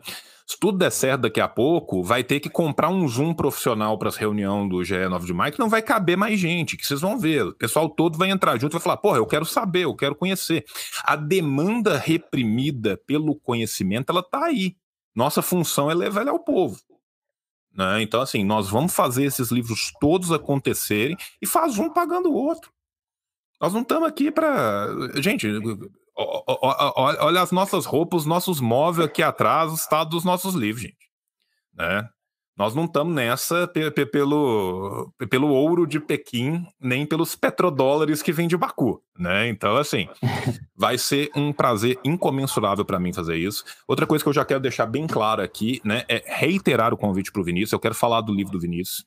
O livro do Vinícius é um livro importantíssimo e é um livro que está cada dia, infelizmente, mais atual e nós precisamos de fazer as galinhas revoarem de novo. Tá? Então, aqui já quero deixar o convite claro. Deixar outro convite também para o Ru para a gente fazer esse ano. Nós temos que fazer uma sequência do vídeo mais visto do meu canal. Né? Não sei se Vossa Senhoria sabe, te agradeço eternamente por isso. Sou o homem dos números, eu sei o que homem sim. dos números. Então, assim, nós acabamos de passar na semana passada 50 mil views no nosso vídeo. Uhum. Se você for pensar que 50 mil views, beleza, pô, um vídeo de 30 segundos. Ah, o que aconteceu? Ah, meu cachorro cagou na boca do meu gato, tava dormindo. Ah! Você vê 12 bilhões de views, se somos 12 bilhões de views, não dá uma hora de view, porque tem 3 segundos o vídeo. Nós estamos falando de 50 mil views de uma live que a gente ficou 3 horas conversando. 3 horas e pouco. 3 horas e pouco. A live de 3 horas que deu 50 mil visualizações. Então, assim, a gente está aqui fazendo um trabalho nosso de formiguinha, mas é assim que derruba o muro. Né? Quando você olha para um maluco empurrando o muro, você fala assim: esse cara é louco. Você vê um tanto de gente empurrando o muro, o muro cai. Né? Então nós vamos derrubar esse muro, os livros sairão. Gente, agora de verdade, né? 35 minutos depois da gente. Ô, João, livros, deixa eu fazer o último jabá aqui, ó. Deixa. Do meu último livro aqui, ó. América Latina na Encruzilhada. Lawfare, golpe de Estado. Só gente boa aqui, Atílio Boron. Aqui é uma análise de vários países da América Latina, atualíssima sobre a questão dos golpes e do, do, do reaceno, da, da reação e da retomada. Saiu agora aí, tem três meses. Eu quero o meu, hein, João? Guarda o meu. O seu está guardado aqui, o seu, sua placa e seu broche sandinista. Está aqui tudo guardado. João, agora eu, eu, juro que eu, eu parei. não, não, eu, mais do que isso. Eu, tô, eu estou comprando o livro ao vivo, depois você me fala que eu quero comprar um contigo. E, no, e aí você me dá um tempo de ler para a gente fazer uma live dele aqui também. Aqui é assim. Aqui o negócio, o pau come. Tá? Gente, é, vamos passar para essa rodada final, então, dessa nossa Agora primeira sim. live. Agora sim, de verdade. Né? É, eu vou ser um bom host, vou fingir que eu deixo as pessoas falarem, vou passar para vocês primeiro e vou falar no final. Então, agora, qualquer um de vocês que quiser fazer, se o João quiser fazer uma última pré-despedida também, antes da despedida, tá de boa. Eu, eu posso anunciar aqui um, projeto que, que nasceu tem algumas. Não só pode, como deve. Então, é, através aqui da reunião né, dos membros do, do, grupo de estudos, através do nosso dinheiro né, proletário, a gente não recebe ouro de, de Moscou nem de Pequim. Todos nós aqui somos proletários, somos membros do subúrbio, da Baixada Fluminense, tantos outros lugares aqui do, do Rio de Janeiro. A gente iniciou um movimento de preservação do patrimônio histórico soviético que é da, da compra né, de artefatos soviéticos que estão espalhados pelo mundo afora através da internet, né? E aqui a gente já veio hoje de propósito com alguns deles, né? Tá aí o Quiroga também. A gente está fazendo o resgate desses desses objetos é, que estão sendo destruídos, principalmente no leste europeu, né? E a gente está tentando, como historiador que sou, sei da importância da, das fontes materiais, e a gente iniciou esse projeto para, aos pouquinhos, a gente ir conseguindo salvar esses, essas preciosidades lá do risco de destruição, do risco de ir para o lixo, e trazer aqui para a nossa salvaguarda, para que, de repente, é um projeto nosso audacioso, mas que a gente acha possível, e que em mais ou menos um ano, talvez, a gente consiga fazer uma exposição virtual do desse material que a gente está iniciando aí o, o projeto nesse ano pandêmico. Né? Então a gente espera, de repente, no final de 2021 ou começo de 2022, fazer uma, uma exposição de todo esse material que está sendo resgatado lá do leste europeu, que está sendo salvo da destruição pelo Grupo de Estudos 9 de Maio. É com essa informação que eu me despeço. Agradeço demais o convite. Estou aí à disposição para quem quiser tirar dúvida. Só me procurar, tá lá no, no Instagram ou manda lá pelo Facebook do, do 9 de maio. Enfim, faça o sinal de fumaça que chega aqui, a gente descobre e responde. Tá? É isso, João. Muito obrigado. Tá? Obrigado, eu, Vinícius. Vou, vou passar a palavra então para quem agora? Eu vou, eu vou tomar o um ensejo do Vinícius e vou concluir também, não vou ser muito longo, não. Eu não, né, eu não tenho João no nome, então eu não vou muito assim nessa, nessa linha. Mas é, é, é assim, importante isso que o Vinícius falou, né? essa questão da destruição que a gente tem visto no leste europeu. E a gente está falando de 2021, e um fato, aconteceu ontem isso em Kiev, no centro de Kiev. Aconteceu uma manifestação uh, com a anuência do governo no centro da cidade de Kiev, onde se saudou a divisão Galícia, né, as divisões uh, colaboracionistas, as divisões nazistas que operaram no território ucraniano como apoio às forças de invasão de Hitler na União Soviética. E você tem estátuas de comandantes soviéticos ou memoriais aos soldados soviéticos, você tem cidades no leste europeu que tem é, na conta, às vezes, 80, 50 mil soldados para a libertação daquela cidade, você tem memoriais sendo derrubados hoje nesses países. Você tem túmulos, cemitérios de, de, soldados sendo é, violados, sendo esquecidos, sendo varridos. Então, a, a história está sendo literalmente destruída na nossa frente. E é necessário que mesmo nós, do outro lado do Atlântico, do outro lado do mundo, levemos isso adiante, é, salvemos essa história né, e nos inspiremos nela, inclusive, porque essa é a nossa história. Quando o povo soviético resiste ao fascismo há 76 anos atrás, essa é a nossa história. Se nós estivéssemos há, há exatamente 76 anos atrás, em pouco menos de 24 horas, Hitler estaria dando um tiro na cabeça no 30 de abril de 1945. Por que ele fez isso? Porque um Estado conduzido por uma revolução, por um partido revolucionário, um contato com as massas, conseguiu elevar o povo soviético, conseguiu organizar o povo soviético numa resistência praticamente nunca antes vista no mundo, com um grau de organização, com um grau de feitos tão extraordinários que só um partido comunista seria capaz de organizar. Então, essa é a nossa história quando a gente está falando do Exército Vermelho, quando a gente está tentando desmentir tantas ilusões que a Guerra Fria contou para a gente há 40, 50, 60 anos atrás, a gente está até hoje ainda achando que os comunistas comiam criancinhas ou que o Stalin amarrava os soldados né, na boca do canhão para que eles morressem e entrassem lá no número uh, uh, de mortos com por pura diversão. Então, esse tipo de movimentação que o Grupo de Estudos 9 de Maio se empenha, né, tem total conexão com a nossa realidade. Essa vitória é nossa vitória também. Né? Muitos de nós fomos para a Itália e somos aclamados talvez mais na Itália do que no Brasil, inclusive, a FEB. Né? Quantos comunistas estavam na FEB? Quantas pessoas voltaram da Itália e ingressaram em nossas fileiras? E a gente não pode esquecer isso. Se a gente esquece a história, a gente está matando as pessoas daquele passado, a gente está matando o heroísmo de tantos milhões de soviéticos que morreram para que hoje a gente falasse português, para que hoje a gente tivesse partidos comunistas, para que hoje a gente tivesse um mundo que eu sei que é caótico e não é o melhor dos mundos, é claro que não, mas minimamente melhor do que se fosse um mundo se Hitler tivesse vencido em 1945 ou um outro ano que fosse. Então, isso é de uma importância ímpar. E assim, João, a gente precisa de muita ajuda, não só nessa questão do livro, mas a gente precisa é, de muita ajuda das pessoas entrando nas nossas redes sociais, divulgando os nossos materiais, estando nas nossas lives. Né? E como você mesmo disse, não está aqui tentando vender livro, tentando vender nada, a gente quer compartilhar conhecimento, a gente quer construir, ou melhor, reconstruir uma memória coletiva de luta que faz parte sim da nossa história e que é sim importante a gente manter. Então, esses espaços que companheiros como é, você que, na verdade, estão sendo praticamente os primeiros a abrir. A gente teve nosso podcast com o Luigi, que né, até hoje as pessoas às vezes acham a gente por isso. É, você está sendo um dos primeiros que está abrindo um espaço para o grupo, então eu te agradeço muito, eu fico realmente muito feliz e, e, e honrado.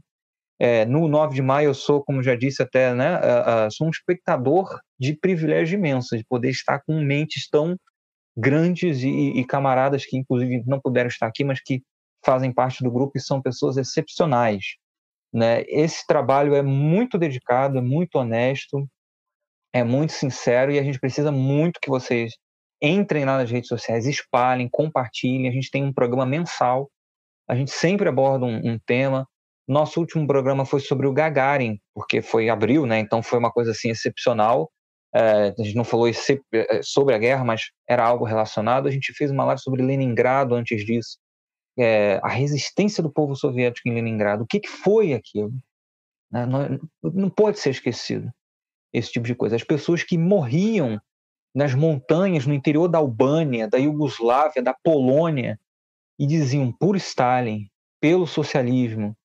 Né? Então isso não pode ser esquecido de maneira alguma. Então coisas como o Regimento Mortal, como o Grupo de Estudos 9 de Maio, fazem parte sim de uma reconstrução de uma memória é, que não é uma memória estéreo, uma memória, um lago parado, que a gente olha e fala, ai que bonito isso, mas uma história que nos mova adiante, uma história que nos inspire adiante, que mostra, olha, é possível.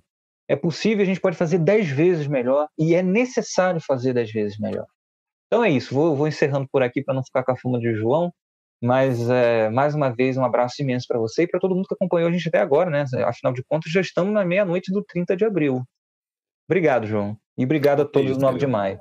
Eu, eu, eu, que agradeço, eu, eu, fico realmente tocado, assim, e eu fico muito satisfeito. Todo o trabalho que a gente tem, tudo que a gente lê, corre atrás, organiza, tenta mobilizar as pessoas, tudo isso vale a pena por, por momentos como esses, né? A gente vê a, a, a, magnitude dos quadros e a potencialidade que a gente tem é, é muito bom, é, é muito salutar, né? E quantos dos rapazes, dos meninos, das moças que estão agora do outro lado do vídeo jovens vendo não estarão daqui um tempo conduzindo é, iniciativas tão maiores e tão melhores e tão mais profícuas do que a nossa.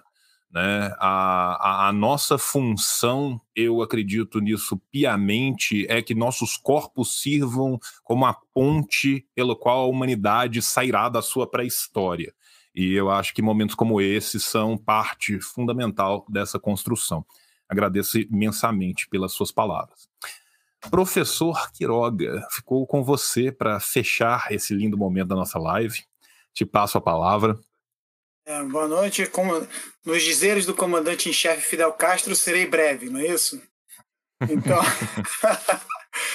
Mas, assim, eu acho que, mais uma vez, agradecer pela oportunidade, João. Acho que esse, esse é, como foi dito, essa esses vínculos que nós vamos criando ajudam a juntar exatamente companheiros que estão na mesma luta, mas a gente não consegue estar muitas vezes concatenado pela distância, pelo desconhecimento, pela falta de é, estrutura. E eu acho que quanto mais nós nos juntarmos, melhor será. Né? E não necessariamente precisamos estar com todas as. sempre falando da mesma coisa, mas eu acho que as, as ideias revolucionárias, o resgate das lutas populares, elas se, eles se conectam todo tempo. Basta ver o novo, o novo livro do João Cláudio que fala de América Latina. Não é o tema da gente, mas nós estamos inseridos nessa luta, né? Acho que isso é crucial, né? É, o grupo de estudos 9 de maio ele surge exatamente juntando pessoas, seja pelo, pela formação de história, ou serem aqueles, aqueles que estão na, é, digamos assim, na contracorrente da, da academia que o, que o hegemônica que o, que o João Cláudio critica, seja por questão de militância prévia. Eu, por exemplo, conheço o João Cláudio umas duas décadas pelo menos, então a gente é, se aproximou muito por isso. Né? Outros se aproximaram. Acho que também é importante ver essa heterogeneidade geracional.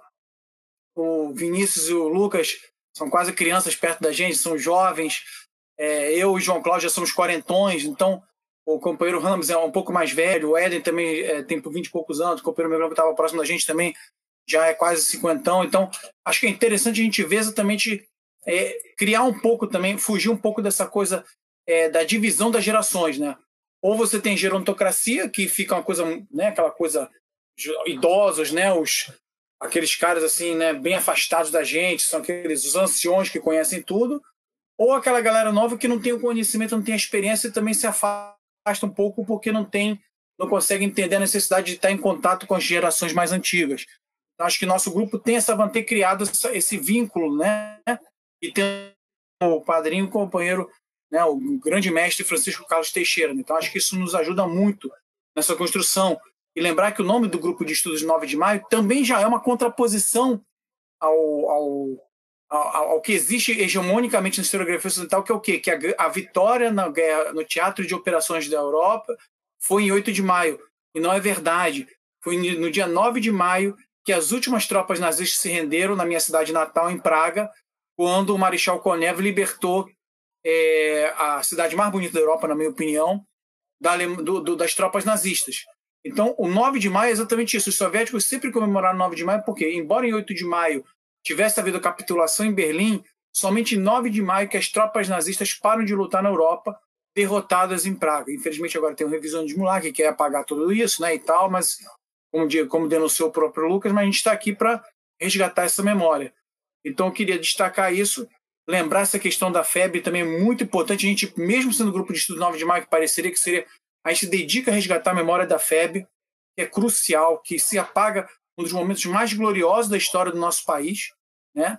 E aí a gente vê vergonhosamente o que existe de representação hoje das Forças Armadas, ignora isso, joga isso no lixo, não quer nem saber. O negócio deles agora é saber de ocupar cargo e tá lá no, no, no, na esteira, né? Mas não de resgatar esse momento tão glorioso, né? E felizmente eu tenho isso próximo de mim, porque inclusive vai estar no Regimento Imortal. O avô da minha esposa lutou em Monte Castelo, então ele foi um dos. Arthur Bezerra de Andrade lutou lá como. É, na parte de comunicações, aquele cara que estendia o fio das comunicações, aquele cara que tomou do tiro. Imagina em Monte Castelo você ficar estendendo o fio ali, né? Um, um, um, homem que veio da Paraíba, ou seja, lá do calor da Paraíba, lutando na Itália Herói. naquele, naquele inverno, né? E um cara que, enfim, tirando a família, ninguém sabe, né? Assim, ele participava de desfiles, etc. Mas você vê, as pessoas são esquecidas. A gente está aqui para resgatar isso. E finalmente, não deixa de ser essa nossa live, todo essa nossa, esse resgate que a gente está fazendo, uma homenagem às 400 mil vítimas do, do, da, do genocídio necropolítico que está sendo praticado no Brasil, com a mesma, a mesma não estou dizendo, estou fazendo comparações, estou dizendo que a mesma lógica que imperou, que impera no, neofa, no nazismo, no neofascismo, é a mesma lógica. Vamos, deixa morrer, vamos matar. Agora tem até declaração de que as pessoas vivem demais e por isso que é um problema. Ou seja, vamos matar, tem que matar, porque essas pessoas não interessam, entendeu? Infelizmente, a gente não vai parar em 400 mil, mas hoje são 400 mil, a gente tem que fazer essa homenagem. E aí você vê até um parlamento europeu, que ninguém pode chamar de comunista, falando de crime de lesa humanidade. E o nosso país precisa sim ter um acerto de contas, um Nuremberg da vida, mas não um Nuremberg que salvou nazistas. É o Nuremberg da ótica dos soviéticos, que é para punir os criminosos é, de guerra ou os criminosos que praticam crimes contra a humanidade. Porque a gente precisa é, combater isso com todas as forças para que não se repita, né, como foi colocado, como fosse como, como como tragédia. Então acho que nessa live também não deixa de ser uma homenagem a todas as pessoas que sofreram, né, infelizmente, nesse último ano e alguns meses. Gente, eu agradeço imensamente a todos vocês por essa que vai ser a primeira de muitas, né? Eu quero deixar bem claro que o espaço aqui não está só aberto para hoje, o espaço aqui ele agora é nosso, tá? É, o dia que vocês quiserem, a pauta que vocês quiserem, o espaço é completamente aberto para vocês. Nós vamos fazer uma segunda já garantida sobre né, a, os movimentos de guerra que a gente não teve a oportunidade de fazer aqui. Nessa segunda, nós vamos tentar falar da FEB. Se a gente não conseguir, nós vamos fazer uma live específica para a FEB, porque tem coisa demais a ser dito. Né? E a gente tem que entender a nossa história e tem que entender também o que aconteceu antes, como que a gente entrou na guerra, por que, que a gente entrou na guerra, quais foram esses movimentos, quem eram essas pessoas, de onde elas vieram, né? a participação dos judeus brasileiros dentro da, da FEB, que é muito importante, muito esquecida, a participação dos comunistas brasileiros dentro da FEB, que é muito importante, muito esquecida. A gente tem muita coisa para falar aqui. Né? Vamos fazer as lives também dos outros projetos aqui dos camaradas, dos nossos companheiros. Né? Vinícius já está convidado, Petilho já está convidado, Quiroga também quiser trazer o assunto, traz, Lucas já é de casa, vamos voltar mais vezes. É, para mim é uma alegria incomensurável.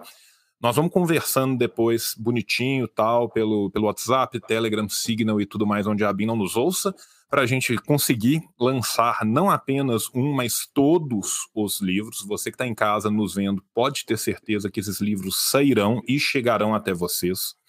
Tá? E eu fico assim extremamente honrado de ter participado desse momento. Esse momento foi um momento memorável.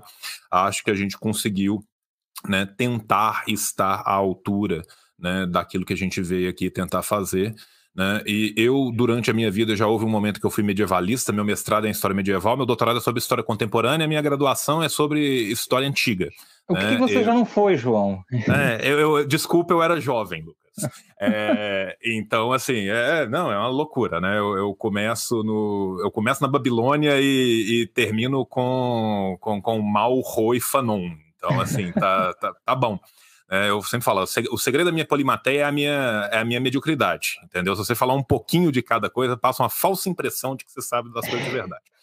Mas falando sério, assim, foi um, uma live maravilhosa. Eu tô assim realmente tocado aqui pela live, né? As pessoas pediram muito durante a live pra gente falar, pô, mas qual foi o livro que indicou? Qual foi o livro que indicou?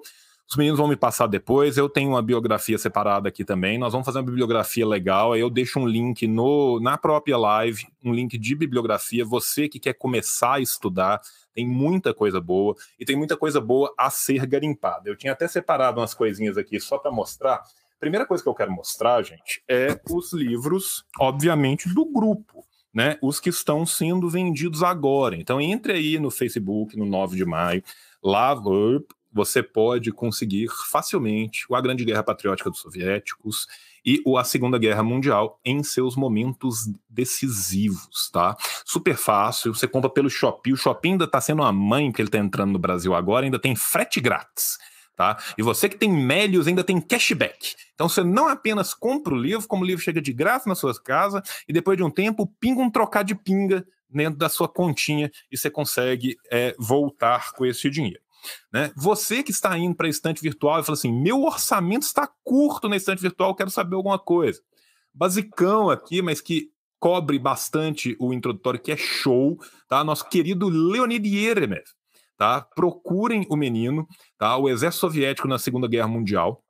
Esse é um puta livro. É um é livro bem curto, acessível. É um livro bem acessível. O livro da Revan, você gasta por 15 conto ele usado tá? Se você fala assim, não, mas eu, eu queria ver de alguém que estava lá dentro, tal. O Chuikov tem dois livros publicados no Brasil que são maravilhosos, que são o A Batalha de Stalingrado e o A Conquista de Berlim. É para chorar esse da Conquista de Berlim. As é, histórias que ele é. conta. Isso aqui são, são dois, duas coisas maravilhosas e que também não são livros muito caros nem muito difíceis de achar. Um que é mais velho e negligenciado, mas que eu particularmente gosto muito dele, porque ele também combate boa parte dessas bobajadas que a gente ouve, apesar de ser muito velho, é esta criança aqui, A Grande Conspiração, do Sayers e do, do Albert Kahn. Esse livro ele é espetacular. Esse é um livro da década de 60, muito mais bom, ou menos. Muito bom. É, se eu não me engano, ele é de 66 a publicação dele da, aqui no Brasil. E tem publicações anteriores, né? A, a, a mais atualizada dele é, é, de 66. E é um livro que você consegue achar com alguma facilidade na estante virtual e que ele é ótimo para quem sabe muito pouco e tem vontade de saber mais. E aí, finalmente, né, o clássico dos clássicos tem várias línguas traduzidas, né? O A Grande Guerra Patriótica da União Soviética. Esse aqui eu gosto dele especialmente, ele é muito lindinho, porque são os livros da Progresso da década de 80, então ele vem com a linda capa dura verde da, da, da Progresso. Ai, que inveja, João. E esse livro, ele, ele não é tão fácil de achar assim, não, mas vira e mexe ele pinga, tá? E normalmente as pessoas que o vendem não têm a menor ideia da preciosidade histórica que ele é. Então ele costuma ainda estar tá num preço muito mais gentil do que as pataquadas sobre Segunda Guerra escrito pelos filos ocidentais, falando um rio de bobagem com base em filme da Disney, tá? Então é isso, gente. Muito obrigado a todos vocês. Paz entre nós, guerra aos senhores, venceremos e até a próxima. Tchau, tchau! Gênio, escreveu o Capital. Lenin na Rússia e na China tem o mal. E o Che Guevara em Cuba toca internacional.